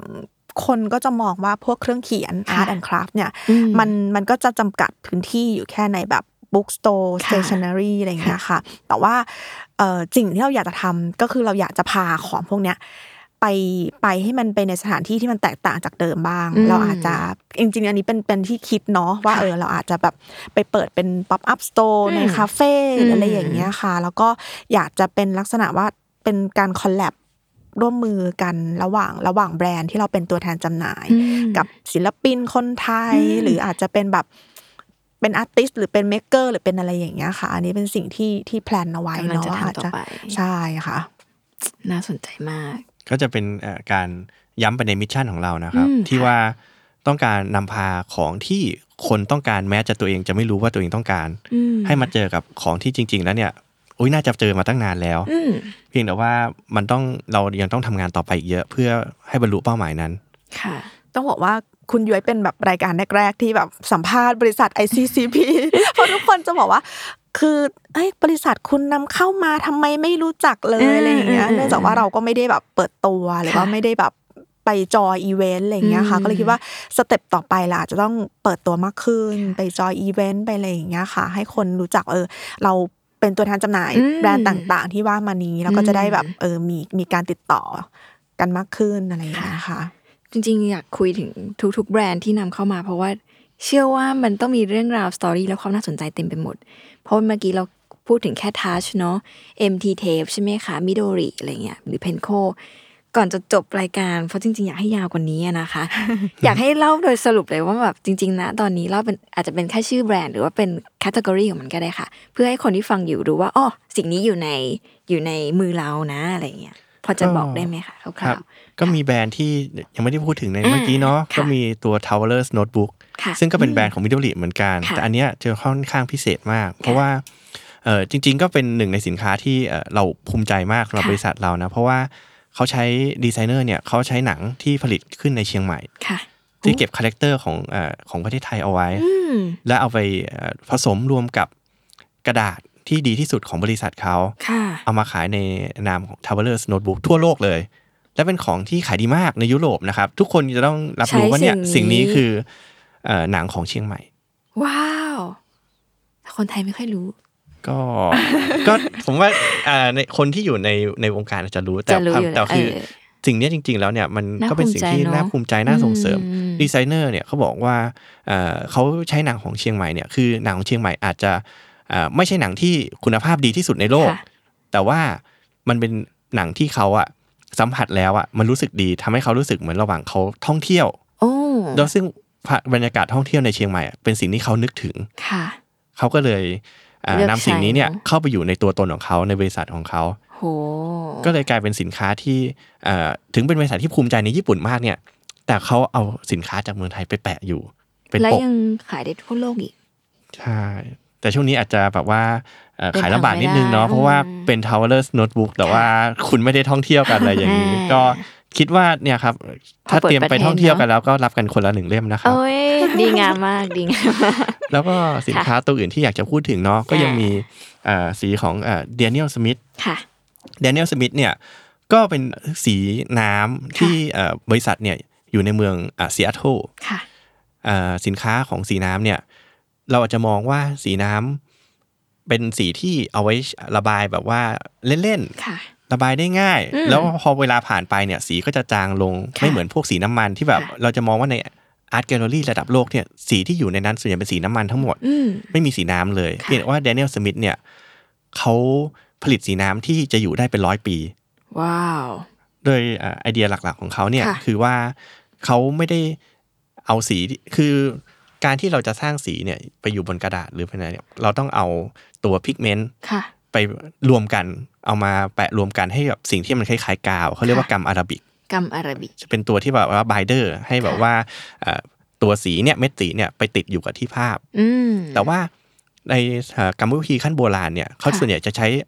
ของที่มันเอามาอ่าละลายรวมกันง่ายๆอย่างพวก อืม ของที่เป็นออร์แกนิกอย่างเช่น ค่ะ สีจากแมลง สีจากดอกไม้ อ๋อ แต่ว่าแดเนียลสมิธเนี่ยเขาไม่คิดอย่างนั้นเขามองว่าสีที่เป็นอย่างนั้นถึงเวลามันก็จะเปลี่ยนแปลงไปได้ เพราะว่ามันเป็นสิ่งที่มาจากอ่า ธรรมชาติ สารธรรมชาติ สารที่แบบเป็นอินทรีย์ ค่ะ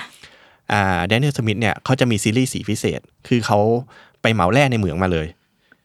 แล้วก็เอาแร่เนี่ยที่เป็นแบบว่าเออแร่ที่ไม่ได้เอาไปทำอัญมณีนะครับ ค่ะ เอามาบดแล้วก็คือใช้เทคนิคพิเศษของเขาเนี่ยทำอ่ากรรมอาราบิกที่บายเดอร์ของพวกนี้ขึ้นมา แล้วมาใช้เป็นสีน้ำคุณย้อยลองคิดดูว่า สีน้ำเนี่ยที่ทำมาจากอัญมณีที่บดลงมาเป็นผงเนี่ยแล้วคุณระบายไปที่แผ่นภาพเนี่ยมันไม่มีทางที่สีมันจะจางลง เพราะว่ามันก็คือเหมือนกับเราเอาอัญมณีไปแปะอยู่บนภาพนี่แหละครับ ว้าว ซึ่งจะกลายมาเป็นสีน้ำอ่าซีรีส์พิมาเทค อันนี้ มั คื น อ ก็จะเป็นคล้ายๆเหมือนที่แบบคนโบราณเขาใช้พวกแร่พวกเนี้ยค่ะ มา ค่ะ ทำประติ ทำ มา สี กรรมฝาผ อ๋ นัง ออ อะไรเงี้ยซึ่งมันกี่ร้อยปีมันก็จะยังอยู่ไปเรื่อยๆอะไรเงี้ยค่ะ โอ้โห ก็แบรนด์เนี้ยค่ะ ครับ เขาก็เขาก็ใช้แนวคิดแบบนี้ ใช่ ในการผลิตสีน้ำซีรีส์นี้ขึ้นมา อยากวาดรูปเลยอะ ด้วยความคิดอย่างเงี้ยเลยทำ ค่ะ ให้สีของเดียนเนลสมิธเนี่ยเป็นสีที่ทนต่อแสงมากที่สุดในโลก โอ้โห สีทุกสีเนี่ยเขาสร้างมาด้วยความคิดที่ว่าอยากจะให้มันอยู่ไปเป็นร้อยปี ในโรงงานของเดน i e l ลสมิธใน ค่ะ เอ่อเมืองเซียเทิลนะครับ เมืองเซียเทิลที่มีตลาด อ่าที่เขาโยนปลา อืม ที่มีสตาร์บัคสาขาแรกของโลกนะครับ ค่ะ ในเมืองนั้นเนี่ยจริง ๆ มี มีสิ โรงงานของซีของแดเนียลสมิธอยู่ด้วย อ๋อ นะครับเอ่อแวะไปเยี่ยมได้นะครับ ตรงนั้น อยากไปอยากไป ครับ ก็คือที่โรงงานของเขาเนี่ย ค่ะ อ่าไม่ได้แบบเป็นโรงงานที่มีอาร์ติสต์อยู่นะครับ ค่ะ เป็นนักเคมีอยู่กันครับ มีทั้งด็อกเตอร์ของทางเคมีนะครับ แล้วก็มี สุดเนิร์ด เครื่องเหมือนห้องทดลองวิทยาศาสตร์นะครับ เนิร์ดมากๆครับ คือ ชอบมากสุด จะมี เนิร์ด เครื่องแบบว่าเหมือนกับยิงแบบอนุภาคแสงเข้าไปใส่ภาพ เหมือนกับทดลองเนี่ยภาพนี้นะยิงมาแล้วแบบเหมือนยิงมาแล้วร้อยปีอะไรเงี้ยดูสิมันไม่จางเลยอะไรอย่างเงี้ยนะครับ ก็จะเป็นการทดลอง แล้วทางเจ้าของเขาเนี่ยก็จะแบบพาผมไปดูคลังอ่าสต็อกที่เขาแบบมีแร่เหมาเอาไว้บอก โอ้ย หมดจากสีนี้ก็จะมีเป็นสีนั้นสีนี้แล้วก็จะมีแร่มาเป็นกองกองๆเหมือนที่แบบเราไปดูพวกหินแร่ตามงานอะไรอย่างนี้นะครับเขาจะเนี่ยหมดจากสีนี้ยังมีสีนี้เนี่ยยังมีสีอีกต่อไปอีกเพียบนะครับ ก็จะเป็นแบบนี้ ตื่นเต้นอ่ะ ครับ ก็เห็นแล้วก็รู้สึกว่าอื้อหือมันน่าสนใจมาก แล้วก็ภาพที่มาจากเอ่อสีของเขาเนี่ย มันจะมีมิติ อืม มีแบบอ่าเอฟเฟกต์ใหม่ ๆ ที่ไม่เคยสามารถทำได้ด้วยสียี่ห้ออื่น เพราะว่าเขาเหมือนกับแบบเป็นเป็นผงแร่บดอยู่ในนั้นนะครับทำแบบมีแบบระยิบระยับหรือมีการแบบว่าตกตะกอนที่แบบแปลกตา ก็จะเป็นอ่าตัวแดเนียลสมิธ โหมีอีกไหมคะ ก็ยังมีอ่าผู้การของเอสโกดาผู้การของเอสโกดาเนี่ย เป็นบริษัทที่ตั้งมาแล้วแบบว่าเป็นร้อยปี ค่ะ อยู่ในเมืองซาบาเดล ค่ะ เมืองซาบาเดลเนี่ยเป็นชานเมืองเล็ก ๆ ของเมืองบาร์เซโลนา อ่า ตรงนั้นอาจจะมีครอบครัวครอบครัวเอสโกดา ค่ะ คนที่เป็นอ่าคุณปู่ของคนที่บริหารอยู่ตอนนี้นะครับ เขาตั้งธุรกิจนี้ขึ้นมาเป็นโรงงานที่ทำผู้การอ่าโรงงานแรกในสเปน ว้าว โดย ก็ ที่ คือ คน เป็นแฮนด์เมดแบบร้อยเปอร์เซ็นเลยค่ะ ตั้งแต่ตั้งแต่เริ่มกระบวนการ ตั้งแต่เดิจน มเลย จบกระบวนการ ทุกวันนี้ก็ยัง ใช่ เป็นอย่างนั้น ยังเป็นอย่างนั้น ใช่ ครับ ค่ะ แล้วโรงงานเนี่ยก็อยู่ที่เดิมมาตั้งแต่แรกไม่เคยย้าย โดยที่พนักงานทุกคนเนี่ยก็เป็นคนที่อยู่ตรงนั้นในชุมชนเดียวกันหมด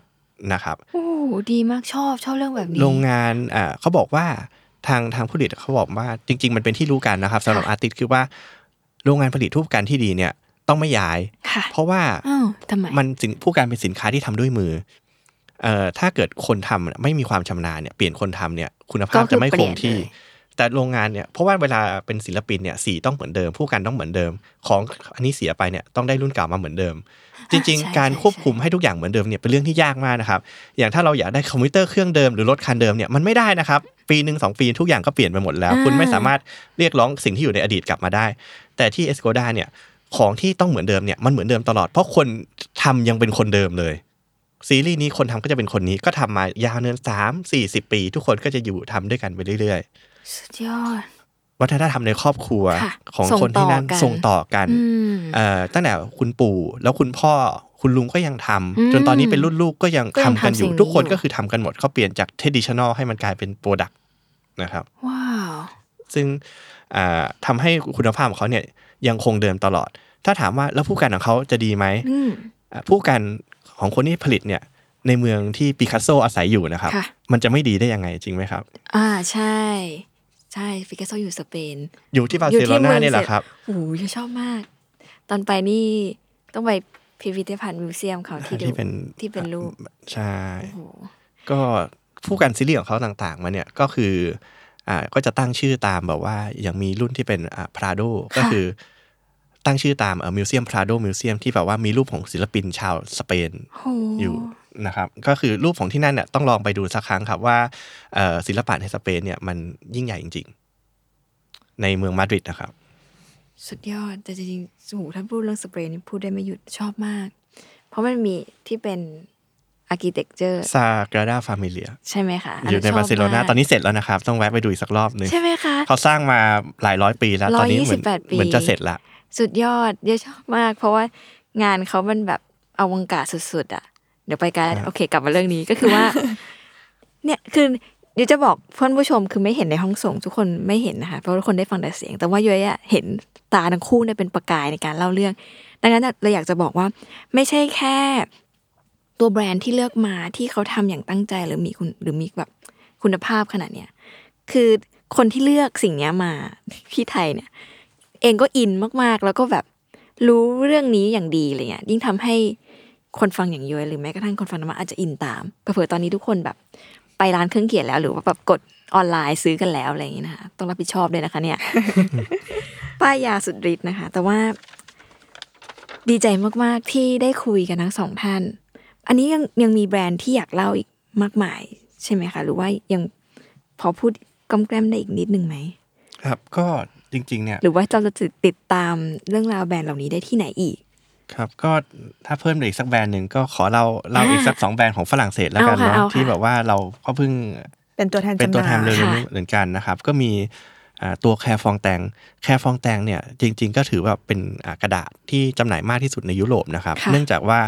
เอ่อยุโรปเนี่ยหลังๆเนี่ยเขา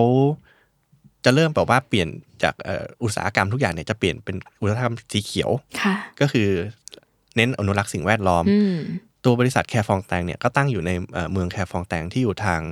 ตะวันออกเฉียงเหนือของยุโรปนะครับทางของฝรั่งเศส ซึ่งจะอยู่ใกล้กับเมืองบาเซลของสวิตเซอร์แลนด์เอ่อบริเวณตรงนั้นเนี่ยยังเป็นป่าอยู่เยอะ ทางบริษัทเนี่ยเขาปลูกป่าเพื่อจะทำเป็นกระดาษด้วยตัวเองเลย ว้าว ก็คือกระดาษเขาก็จะทำมาจากป่าปลูกของบริษัทเขาเองเนี่ยแหละครับเขามีโรงงานอยู่สามโรงงานในฝรั่งเศสและอีกหนึ่งโรงงานในเนเธอร์แลนด์นะครับ อืม ซึ่งเอ่อกระดาษของเขาก็ถือว่ามีคุณภาพในราคาที่ดีมาก อืม ๆ แล้วก็ยังมีกระดาษศิลปะ ค่ะ ที่เอ่อเราจะเอานำเข้ามาขายเพิ่มเร็วๆนี้เนี่ยเพิ่มอีกเยอะในหลาย ๆที่นะครับ มาจากโรงงานชื่อว่าชุดมิลในเนเธอร์แลนด์ อืม ซึ่งเป็นโรงงานที่ผลิตกระดาษมาตั้งแต่ปี 1,600 กว่า เป็นโรงงานที่เก่าแก่มาก สุดยอดอะเวลาติดต่อพวกเขาเราบอกเขายังไงอะคะว่าแบบขอมาขายหน่อยหรือว่า เขามีความสงสัยกังวลอะไรในในเราไหมหรือมี requirement อะไรไหม คือจริงๆต้องบอกว่าแบรนด์แรก ๆ ที่ติดต่อมาไม่ใช่ว่าเขาเซเยสทันทีนะคะ อ่า เออมันก็มันก็คือเราก็ต้องเหมือนกับว่า ต่อสู้ เล่าให้เขา หรือพิสู ฟั จน์ ง ตัวเอง ว่า เราจะทำอะไร อืม มีแพลนยังไงอะไรอย่างเงี้ยค่ะ า ๆ ต้องพิสูจน์ความตั้งใจ แต่ว่าความตั้งใจอย่างเดียวก็ไม่พอเนาะก็ต้องแบบว่า มีแผนทางธุรกิจ อ่ามี มีคอมมิชเมนต์กับเขาอะไรอย่างนี้นะครับ เพราะทุกแบรนด์ที่เล่ามาเขาดูแบบ มันตัวเจ๋งอะในโลกอะแล้วเขาให้มาให้แบบไว้ใจให้เรามาขายสิ่งที่เขาตั้งใจทำอย่างแบบ ป่าปลูกกระดาษป่าปลูกต่าง ๆ หรือแม้กระกระดาษหรือของที่มาจากโรงงานแบบหลายร้อยปีขนาดนี้อะไรเงี้ยเพื่อที่เราจะไม่ทำชื่อเสียงมันเหมือนกับต้องถือชื่อเสียงเขาไว้ด้วยอะไรอย่างนี้ปะคะ ก็ก็จริงๆเอ่อการที่ได้มีการแบบว่านั่งคุยกัน อ่า ก็มีผล เพราะ ค่ะ ว่าคืออย่างคุณวริศจะคือจะไปจอยงานแฟร์ตลอด อ่า อะไรเงี้ยค่ะ คือนั่งคุยกัน face to face อะไรเงี้ย ค่ะ ค่ะ มันก็มันก็มันก็มีผล อืม ว่าเออเขาก็ได้เห็นว่าเออ เราเป็นใครเนาะ ค่ะ แล้วเราอยากจะทำอะไรอะไรเงี้ย อืม ค่ะ อืม ประมาณนี้ ใช่ผมว่าเอ่อสิ่งที่เราพยายามจะเอ่อนำเสนอ ค่ะ ทางซัพพลายเออร์มาตลอดทุกๆแบรนด์นะครับ ค่ะ จริงๆผมว่างานหลักของเราก็คือสิ่งที่เรามักจะทำโดยที่คนอื่นอาจจะไม่ได้ทำ อืม ก็คือ ยังไงก็ต้องบอกว่ายืนยันในสิ่งที่เราเคยแบบตั้งฟิสิกอลสโตร์ของเราเอง เพื่อว่าจะถ่ายทอดคือทุกๆแบรนด์นะครับที่เขาสร้างของพวกนี้มาคาแรคเตอร์เขาอัดแน่นเขาแบบ อืม ความตั้งใจทุกอย่างเนี่ยเขาอัดอยู่ในสินค้าของเขา เราจับปุ๊บเราสัมผัสได้เลยเพียงแต่ว่าพอมาอยู่ในเมืองไทยแล้วเนี่ยบางทีเนี่ยที่ของเราก็ค่อนข้างแคบ เวลาเราจะดิสเพลย์อะไรเงี้ยมันไม่ไม่ ไม่ ตรง สามารถ ใจ จะเล่ามัน ไม่ตรงใจกับทางที่ทางที่แบรนด์เขาเห็นอะไรเงี้ยเขาต้องการนะครับ อ่าอ่าอ่า เราก็จะบอกเลยว่ายังไงเนี่ยจะมีที่หนึ่งที่คุณมาดูแล้วแบบเหมือนคุณตั้งที่ฝรั่งเศสเลย เหมือนโชว์รูมเลย มาที่หนึ่งเนี่ย ป็โชว์รูม ของจะวางเหมือนที่ญี่ปุ่นเลย ว้าว ก็คือเราจะต้องแบกรับสิ่งนั้นเนี่ยแล้วเอามาแล้วสร้างให้มันเป็นจริงในเมืองไทย ซึ่งเราก็จะบอกเนี่ยนะไม่ใช่เราไม่ได้แค่พูดนะ เราทำให้ดูแล้วอย่างเช่น อ่า อย่างร้านละมุนที่สยามเนี่ย ค่ะ จริงๆแล้วคือ เราต้องการสร้างให้มันเป็นมิวเซียม อืม ที่มีชีวิต ค่ะ คือมิวเซียมเฉยๆเนี่ยแค่คนมาดูแล้วจากไป ค่ะ แต่ของเราเป็นมิวเซียมที่คนมาดู แล้วซื้อของจับจ่ายได้ด้วย อืม และคุณได้ความรู้ด้วยคุณมาแล้วไม่ซื้อก็ได้ ค่ะ คุณอ่าแต่คุณจะได้แบบประสบการณ์ เพราะว่าเยอะจำได้เยอะเคยไป ก็จะมีพี่พนักงาน เล่าให้ฟังราชีแบรนด์นี้มันเป็นยังไงล่ะคะก็จะเราเราเราเราเหมือนทุกคนอิน ไปกับสิ่งนี้แล้วพอเราไปเราก็จะอินตามไปด้วยว่า โอเค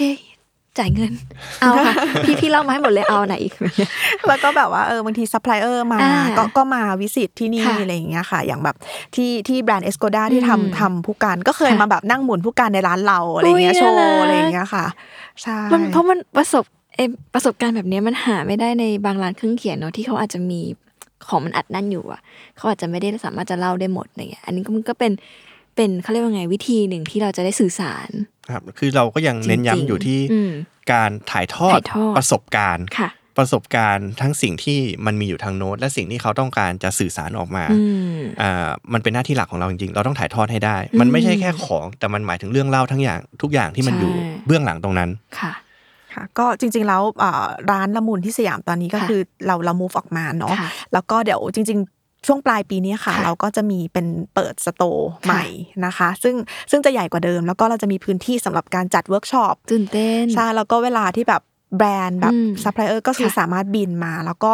เนี่ยเราจะใช้พื้นที่ตรงเนี้ย ทำอะไร ค่ะ ร่วมกันเนอะ ใช่เป็นคอมมูนิตี้เล็ก แอบ ๆ ของ บอก เรา ได้ไหม อะไรอย่าง คะ เงี้ย ว่า ค่ะ ย่านไหน อยู่แถวเออเขาเรียกว่าแจ้งเออรัฐแจ้งวัฒนะ อืมแจ้งวัฒนะ ชัยพฤกษ์อะค่ะ อ๋อ จะได้ย้ายบ้านไปรอก่อนตรง นั้น เพราะถ้าไกลไปเนี่ยก็เดี๋ยว ก็มี นะ ที่จอดรถอะไร โอ เรีย เค บร้อย เล เป็น ย เรื่อง ใช่ เป็น ไหม ราวอะ ต้อ ค่ะ งติดตามเพราะว่าประมาณปลายปีเนาะ ช่วงปลาย จะ ปี ได้ ตอนนี้อยู่ระหว่าง จะกลับ การ มา ก่อ แล้ว สร้างค่ะ ตื่นเต้นมาก เดี๋ยว ผม เปิดร้านเมื่อไหร่ต้องมาเรียนเชิญคุณยุ้ยไปทำเดวันที่ร้าน ดีค่ะ เดี๋ยวไปยก เราเป็น ไมค์ day ไป one อัด นะครับ เลย ค่ะ แล้วเดี๋ยวจิ้มทุกอันให้เล่า ให้คุณด็อกเล่าทุกสตอรี่ ค ทุก ง อัน ต้องเล่าทั้งวันนะ ใช่ไหมคะ ครับก็เรื่องแบรนด์เนี่ยจริง ๆ ก็เล่าให้ทั้งวัน เพราะว่าเวลาคือเวลาผมทำแต่ละแบรนด์เนี่ย ค่ะ เอ่อจริง ๆ แล้วถ้าไม่ติดโควิดเนี่ย